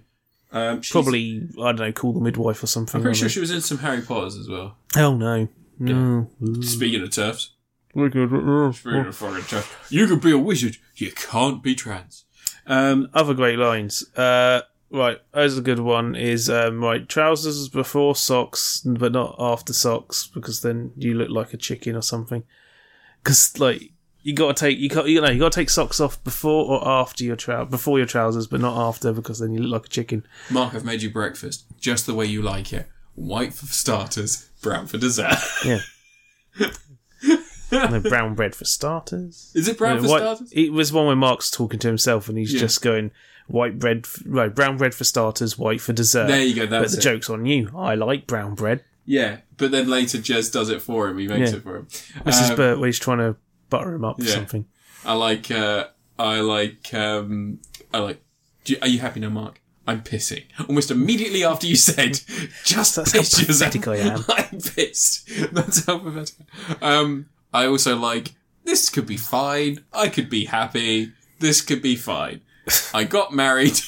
I'm in the car. We're driving off. This is going to be great. I don't know. They're trying to bundle Jerry out of the park because he's giving Jerry Jez's room, yeah. and they bun- they're going to bundle him up because what we could, well, he's already wrapped up because he's in a sleeping bag. They're going to just bundle him up and drag him out. And Mark's like thinking to himself, right, I have to give exactly the right. I'm, I'm almost certainly going to agree to this, but I have to give the right amount of objection. He's like, no, no, we cannot do this. We can't bundle him up in there. Okay, look, if we're gonna do this, Um, and also, uh, and they warboard him. the es- uh, essentially one of my favorite episodes is the entirety of the episode in which Mark is having a total breakdown because his book has been published by that fucking shyster prick, yeah, and he keeps giving him money to publish a book. it's a what was it? Business Secrets of the Pharaohs. And they spelt his name wrong on the front, and it's just the word document with all the spellings. Because Jez told him earlier, don't worry about the typos. They have people who look at that. editors. And also, the font goes into the center so you can't read the whole sentence. So it's literally a printer. He hides a bunch of those books when he's um he's when he's supposed to be touring around going you know supposed to be a regional mobile bathroom seller for beds, Oh, yeah, bathrooms, and beyond. Yeah. Um, he's you see some in his briefcase earlier, Yeah. and they're gone when you see the briefcase later. And when his boss is talking to him, he's like, "Did you leave a bunch of books in the bathroom units?" So- and then he looks over, he's trying to just delay the guy because um, the little kid shitted in one of the display toilets. It's great. Like this full of great stuff like that. There is. There's lots of good stuff. It just, I constantly feel like, like they are. It, I, I also, I think that Jez might be the better person of the two. Yeah. Sort And- of. He's at least like sometimes he's selfish as hell. He's very selfish. He's more but- selfish than Mark is, but he's like he's at least sometimes tries to do the right thing. Yeah. He's the kind of person that, if he had better influences around him, would be a fine, you know, he'd get on fine. Superhands is the best character. Super You always know where you stand with Superhands. He might come at you every now and again. Look, super hands. I really want to help you kick drugs, but at the same time, I want to have sex with this woman. So what I'm going to do is I'm going to strap this hatch to the back of a frisbee. And I'm going to throw it Strap out him. for you. He goes, Thanks, Jez. You're a real good mate. And he goes off to go. but- oh, crack. Oh, lovely crack. Is that all the go when he's on his um his friggin' stag party and he's just drinking juice. That's all he's doing. He's like, I'm just all about juice now. And they order some they fake order beers. Yeah. And they never just wet your whistle. And he's like, it's gonna go off the rails any second and cuts them in the toilets and Superman's no, this is mine. You're not coming in here. so stay out of it. I told you to go off the rails. just great. Anyway, picture it's great. I need to Doesn't Super Hands throw up in his hat on his wedding as well? he f- uh, throws up in all sorts of stuff. when he gets locked in the toilet, just kicks the door down at the toilet and goes, sorry. flashbacks there. It's like, Yeah. Give it. It wasn't locked hands.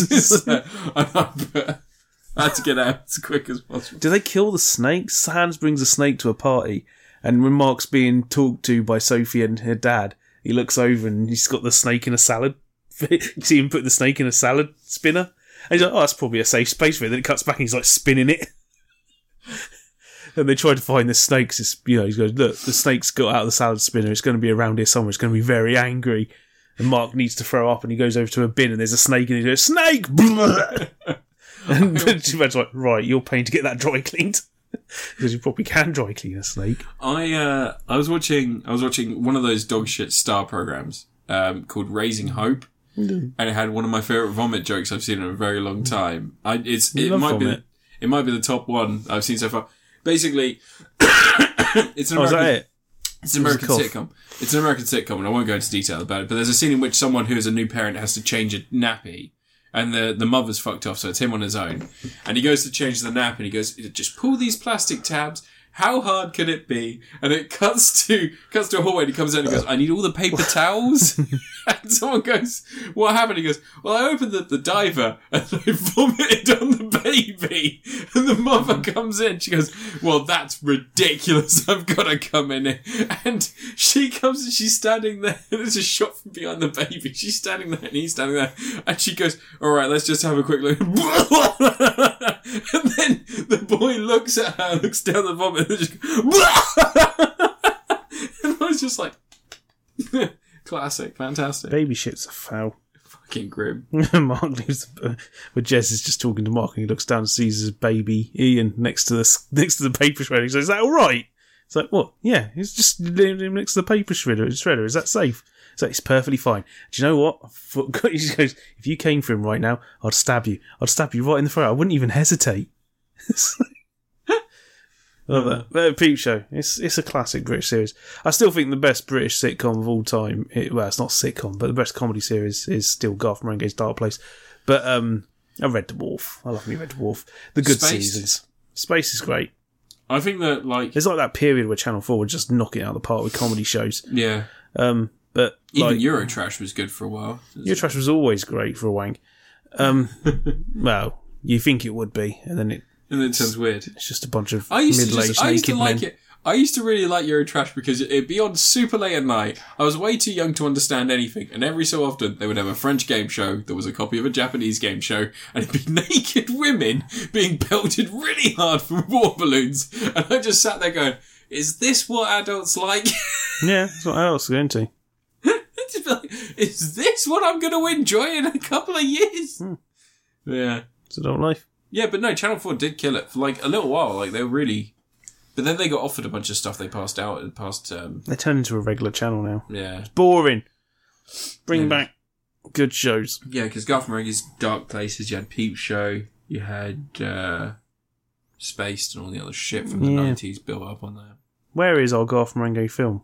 He's got a new film, hasn't he? The um, Matt Holness directed a film recently, horror film. Po- Possum. Yeah, That was like 2017, 2016. it's recent for me. Oh, is it? Yeah, it's really good. It's got a fucking creepy puppet in it, and Uh, That's it's Sean. Hawkes. no way to talk about Richard Ayade. It's Sean Hawkes, who is the guy who played the bad guy in the last few Mission Im- Impossible films before Henry Cavill. Don't know those. Do you not watch the Mission Impossible? I've watched Mission Impossible. I He's don't the remember ginger name. guy, the pointy faced ginger guy. No, He him. played the creep in Creep. No, him. Yeah. yeah. I thought that was Domhnall Gleeson. What in Creep? No, in Mission Impossible. No. It's ginger guy. Yeah. It's got to be Domhnall Gleeson. No. He's the only ginger guy. No. You're you thinking can't have of dread. too many gingers You're in thinking films. of dread. Oh yeah, he's in that. He is. He has Yeah. his eyes removed. Yeah, it's funny. Yeah. Yeah. Anyway, you Uh, Do you review- remember the Dom Hill Gleason sketch from YouTube from years ago where he's on the road trip with his mates and he goes, Guys, I've really got to use the toilet. Can you pull over the car? And they're like, Go on, you fucking go in a bottle. And he's like, he's like, I can't go in a bottle. It's like, yeah, go in a bottle, mate. And he goes, I can't believe you're making me do this. I'm an absolute fucking madman. He takes a bottle out and it looks like he's getting his cock out and then he starts squatting on the bottle to take a shit. I, I discovered that before watching Ex Machina. I was like, huh, that guy. You know, as long as you get it in there, as long as it's a Lucasade bottle, it's As long got a as it's fairly good lip. airtight. Maybe you want to Chucking use an that on out of a gene. window. Yeah, you might want to use an Oasis. it's wider. Yeah. Yeah. you need an oasis for both because you might piss a bit whilst you're Yeah. shittings. Anyway, that's disgusting. My last review this week is going to be Oddworld Soulstorm. It's the new PS5 game. It's part of Game Pass. It is the triumphant, I say triumphant, the return to Oddworld, the series that was started all the way back with Abe's Odyssey on the PlayStation 1 in 1996, 95, 96. I think it's later. No, because I thought 98 was Exodus. It's 97, 98, around then. Oh, really? Exodus came out like a year later. Oh, really? Okay. Yeah. Um, if you haven't played this series, it is very simply the tale of a man named Abe who is a slave to a series of, uh, to a bunch of monsters who, who are planning to kill him and his entire race of people to make into a delicious new snack for the Slig and potentially other population. He is called a Mudokan. That's their name, isn't it? Madokans. Mudokans. yeah. Which is Whatever. also, isn't that also a word for like a wooden puppet that you fight in Japan? Yeah, there's a, there's- what's that word for the Japanese wooden puppets? Mudokan? What's the name of the guy in, That's that's why I'm, that's Tekken. why I'm asking. That's where I know it the from. guy from Tekken? Yeah, Mudokan. Yeah, I don't know. Yeah. Uh, so yeah, so uh, it's up to you to save your fellow Mudokans, and that was the game in 1996, 97, or 98. There was a sequel, Abe's Exodus, that had a bigger story that was more about um, traversing the world and gathering power to to finally destroy the destroy the uh, monolith industry that was taking over the world and killing all these killing all these species. That then followed two completely different series. You had Munch's Odyssey, in which Abe would return, but it would be Munch, who was a small fish-like creature that would then his eggs were at risk. You don't have to run through the entire series. And then you had you had um, you had Stranger's Wrath, which was a shooting game. It was a bounty hunter shooting game, and really good. Like that was probably my favorite of those originally the original four. As much as I loved the first two and the cinematics and, and what it made, it made it feel like the future of gaming could potentially be that sort of that weird style. You know, there could be more to it, and obviously we still got 2.5D games, so technically that was true. It was just like a, uh, it looked like a traditional platformer, but there was a lot more to it. Um, and and now we have Soulstorm, following New and Tasty, released in 2014, which was a remake of the original game, a very faithful remake of the original game, but with new mechanics and new technology. We now have Oddworld, Abe's. No, sorry, it's not even called Abe's anything. It's just Oddworld Soulstorm, yeah. which is a remake of Abe's Exodus, but it is not a remake in the sense of this is a remake of the game as it stood then. It is a reimagining as much as it is a remake. Um, Tim Burton style. yeah. Um, and it very much is the same idea. People should blame him more for coming up with that phrase. What, reimagining? Yeah, it's a Tim Burton phrase. Oh, is it really? It's what he called his Planet of the Apes film. Ugh. Ugh. you remember that, Phil? Yeah, it was bad. Yeah. It was Earth all along. um, but yeah, so, um, so Abe's, uh, it's Oddworld Soulstorm. So you play as Abe again and your, your, your entire purpose is to save the Medokins. In the beginning of the game, there is a massive fire as you're raided by sligs and mercenary teams as they try and take out this massive enclave of Mudokans that have been saved from the first game. Um, and then you're tasked with traveling across this desert plain, capturing back an item that may turn the tide of war. At the same time, you know that there is going to be some perspective big um, climax involving a train and this this whole thing because you're shown that in the first ten minute cinematic. Um, and yeah, it's really simple mechanics. You can craft shit. In in the beginning, you only have bottles, and basically the bottles do different things. Water puts out fire. Um, this green What puts out fire? this green brew can spread fire, so you use that to take out the slings at first. You can also still possess them, you know, yum, meow, yum, meow, yum, meow, that thing to possess sligs and then use them to kill other sligs in the area. Um, and yeah, like par for the course, as you'd expect it. There's some nice perspective stuff that happens. So the levels now, instead of them being a flat plane, and you sort of you go to a door and you go into the next part. The levels sort of like twist round. So as you're running, and still be it's still 2D, but as you're running, the level will twist and the path will go up and around, and you'll follow the scene through. And there are some nice things they do with scenes, like the first few levels. There are tons of Madokans trying to escape the same place you are and trying to escape and survive. And then once you get out of that area, you sort of it opens up a bit more, so you get more in terms of crafting and, and the mechanics develop a little bit. Don't know Can what you that was. stop peeking? I'm sorry, I coughed. it sets off all the I'm things. sorry, I It coughed. messes up the compression. I coughed. Um. Oh. So yeah. So and and it develops from there. So like, I really like those original games, and New and Tasty was really good. I had it on. I, I eventually bought it on Android, but I had it on PS4 and I had it on um on Xbox as well. On Android. Yeah. It came out on Android. It ran really well as well on I Android. was ever brought an Android? A game on an Android system. Have you Play it not on a- seen- play it on an Ouya, did you? No, I had it on my tablet On a and tablet? on my phone. Yeah. Jesus. I have controllers for my tablets. I have an SM30 Pro, I'll have you know. And you can use Fucking that to play eight. Casual gamer. Yep. That's me. Casual. Um, yeah. So the game's fine. But that's it. I've seen a lot of people raving about it, saying it's great, and they're saying they're really enjoying it, but it's just fine. But they're wrong. They're not wrong because you know it's all subjective, isn't it?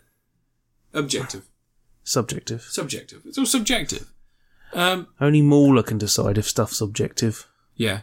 Um, Piss weasel. it's all subjective. So I think that some people might really enjoy this, but I didn't. And I don't like the problem is I don't know why because I was really looking forward to this. I've been talking about playing this game for a few weeks now. We're really bad at it. Well, maybe, Yeah. but but once it came out, like I played it for a You're few just not hours. intelligent enough to enjoy Oddworld. I played it for a few hours, and then I really had to like force myself to keep coming back to it. It wasn't something that I was like, "Oh, I can't wait to get another couple of goes on that." It was something where I was kept like having to be Hmm. just like, don't bother playing it anymore.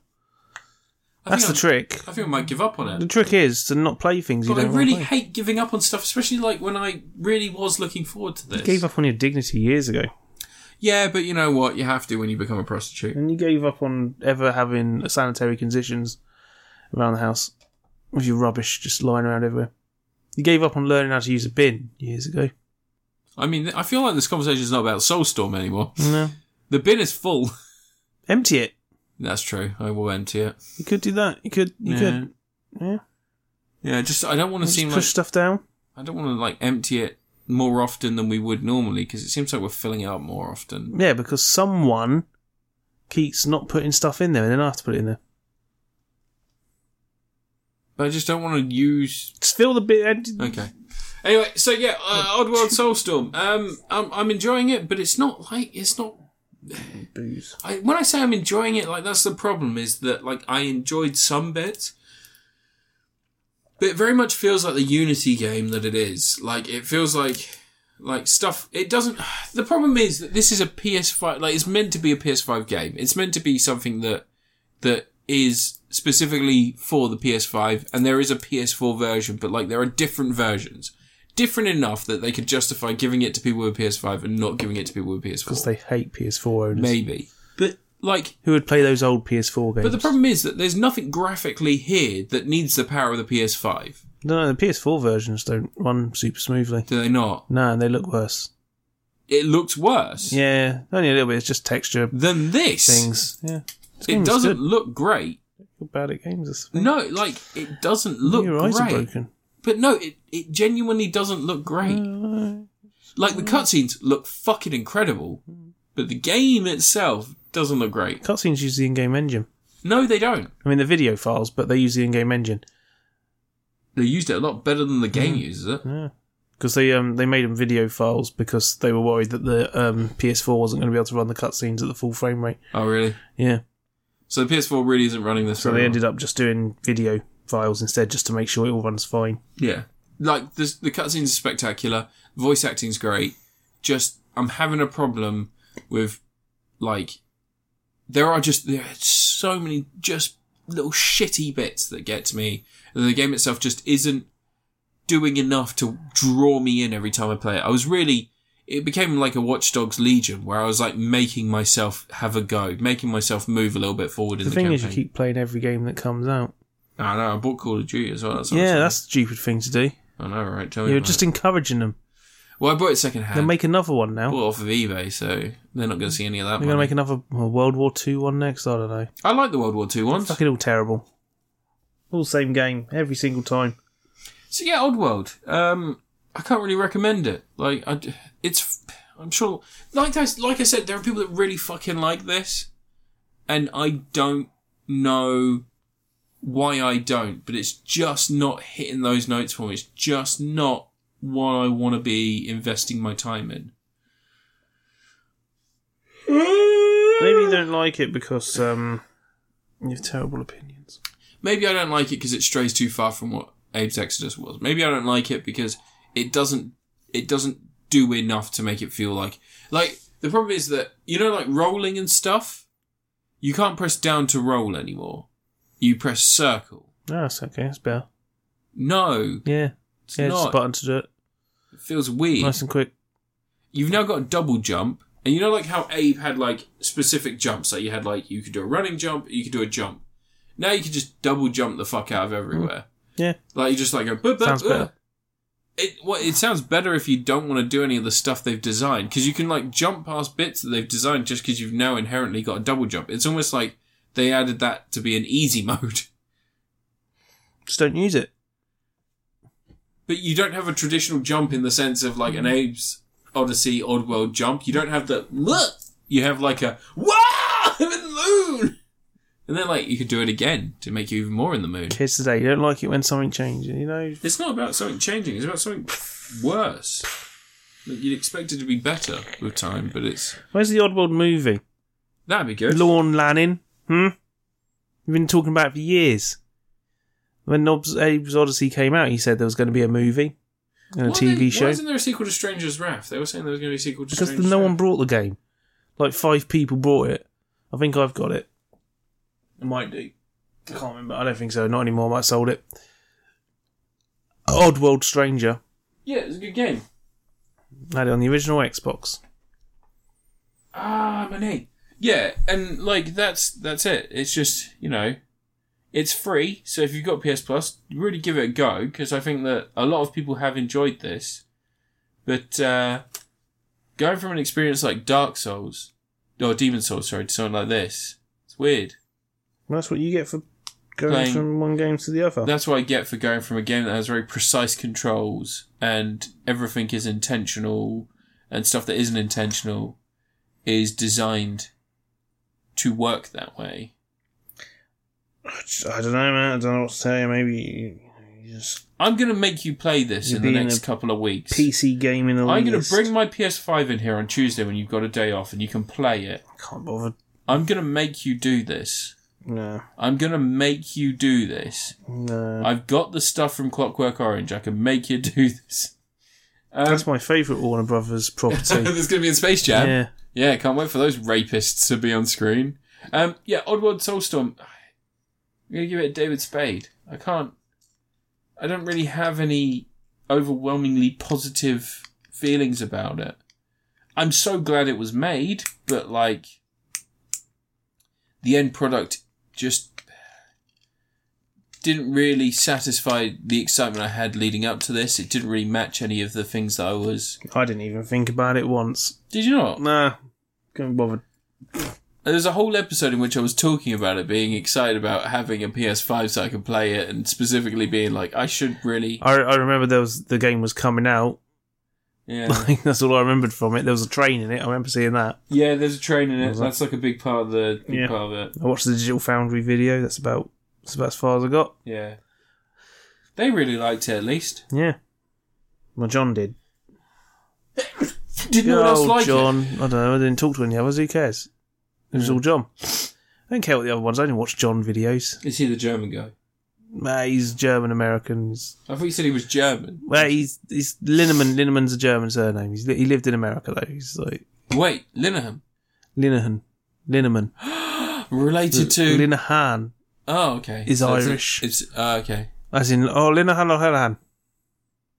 As in um, you know, one of those names. My wife left me because I'm an awful transphobe. Fuck. Yeah. Oh, every picture of him is sadder and sadder. Like I saw one. Funny. I saw one the other day where he's got like one of those LCD monitors they had 20 years ago. Hmm. You know, like the grey ones and the thick, like it looks like an LCD monitor, but it's still pretty hench at the back. And it's only like 19 inches big. Oh, well, like um, It doesn't Michael do- Scott's one. yeah, it doesn't do HD. It just, it's Yeah. just, Just, push it up against the wall. it's like one of the original Mac LCD screens. Did he have some sort of logo on it for his TV show he's No, he going to present on the didn't. internet? No, no, he didn't. He just had like a Word document. Yeah. He's, he's more than a parody of what happens to those people. How do you become such a hateful cunt? I guess you just read the sun. You get real sad and lonely, and you just. Did you see his, his tweet to Anita Sarkeesian years ago? He's like, I didn't support you through Gamergate for you to suddenly turn and become a fucking become a misogynist. Oh, showed him. he s- he support. He that's was, how it works. He was against Gamergate, so they owe her. I also like the tweet in which he says like, He owes them. So They owe him. I like the tweet where he says that any woman that doesn't follow his ideals for uh, for feminism is a misogynist. it's like, wait, dude, you're a dude. you're telling women to bow down to you. That's misogyny. you fucking turf, fucking cunt. Ah. all right. Well, that's the last review for this month. Yeah, day. I really wish the Mortal Who Kombat wrote film. Father Ted? That was a good sitcom. Oh, it was uh, Hatsune Mi- Miike. Hatsune Miku. yeah. oh, that's really good. Good for her. Apparently, everything good in the world is done by her. So as soon Hmm. as transphobes come back, So she wrote Father Ted, and Harry Potter, Black Books, Harry Potter, It Crowd, Harry Potter, but not that. What was that last one? the bad one. Yeah, the other sitcom he did. I don't know. Did you like? Have you ever like? He, he is friends with a lot of comedians in the UK. They don't scene. like him. They have all cut him off, Yeah. and he's like been open about it. He's been like, "Oh, they've all let me down." Oh, weird. Yeah. You didn't let you down. You let yourself down. Alan Partridge, who you I cheated thought- not only yourself, not only the game, but yourself. Alan Partridge is one of those you played yourself. um, Alan Partridge is one of those people that I always expect to be a transfer. Apparently, he's quite a nice guy. Like David Wally, Well, Alan Partridge would be a transphobe. you reckon? Steve Coogan. Oh, Steve isn't- Coogan. Sorry, I meant Steve Coogan. Yeah, Alan Partridge isn't a real person. He's a, Steve he's a Coogan's- character. Steve Coogan has the best parts of the other guys. Do you remember, like, every time Mark Wahlberg. Never watched it. Have you not? Every time Mark Wahlberg and Will Ferrell walk in, he, in a very timely, timely manner, pops out two tickets to like a really crap show that's going on on Broadway, and they fall for it. Like the next scene is just them at the show. So it's like, gentlemen, I really want to hear those points, but who would like front stage passes? To the Jersey Boys, and then it comes to Will Ferrell being like, "It's so good!" it's, and then it's them storming us like, "Hey, we just accepted a bribe," and they go back in. And he goes, "I completely understand what you're saying." And so would Sweeney Todd. Would you like tickets? And they're like, in the front row covered in blood, they're like, oh my god. Oh, we got a bribe again. That's pretty good. Anne Hesh is in that. Anne Her Hesh from used to date Ellen. um, Fool's Gold. What? Was it Fool's Gold? No, what's the one? Anne Hesh. Yeah, she was in one of those ones where they go looking for treasure. Oh, it's with the one with Harrison Ford. Six days, seven nights. That's the one, That's not where they go looking for treasure. isn't it? No! He's a grumpy old airplane pilot, and she's soon to be married but reconsidering it. It takes a little bit of magic and a big bit of chance for them to come together. When the plane crashes. Harrison Ford's really old. He is super old in that film, and Yeah. he's meant to romance her. And a lot of it is like, Back in my day! Where's my medicine? Just comes dust. Be careful. That could still get you pregnant, like Alien Covenant.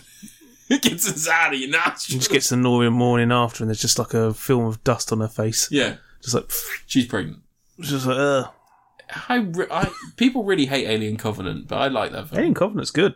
I liked it. I, it's better than Prometheus.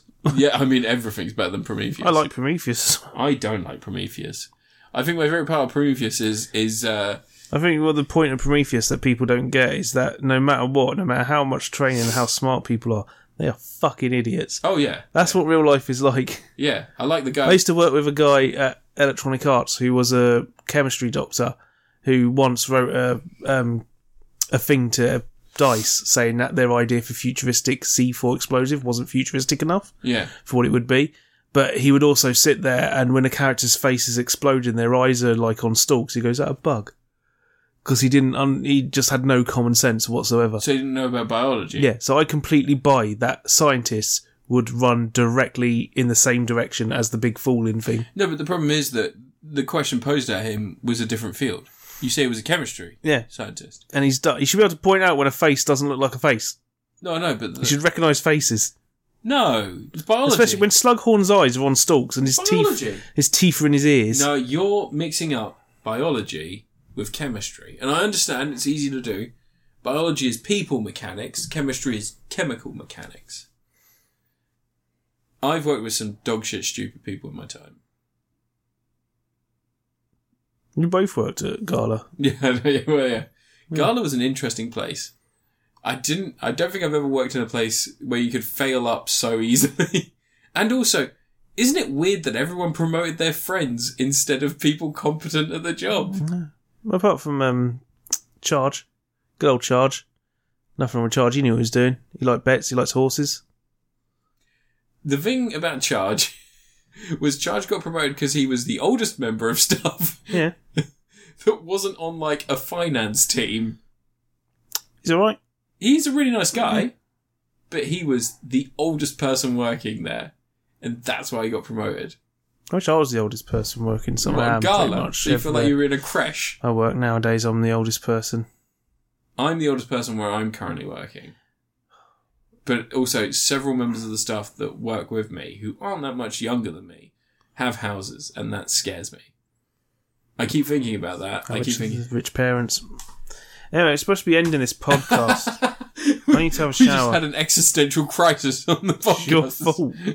Instead of talking about video games, we were to lament our existence. All right. Anyway, uh, yeah, that's been Critapocalypse, Critapocalypse episode 158. I've been Matt, and you can find me at Critapocalypse on Twitter and also on YouTube. And you can find Anne at LV54 Space Monkey on YouTube and also Mellow Gaming. Uh, Sorry, you can find him at LV54 Space Monkey on Twitter. Space Monkey on Twitter. You know how to talk to a microphone, do you? You can find him at Mellow Gaming on YouTube. Yeah, whatever. Just at wrap it up. reacting Sentai Yoppa Ranger on YouTube. Um, God. have a good two weeks, everybody. And next time we see you, it will be Mono Combat. It's gonna be May. Is it? No, it'll be May first. Yeah, Maybe it's gonna be May. Like to, that's the Justin Timberlake thing. Yeah, I did the I did like the Cockney version. Maybe I don't know what it's, about. Me. I've no idea what it's about. Oh, what tonight? I don't know. I've It's never listened gonna to be Justin me. Timberlake because I'm not uh, gay. So Look, hey, hey, hey, hey, hey. now What the you're fuck an are you all talking star. about? Justified is a great fucking album. Don't you fucking start, right?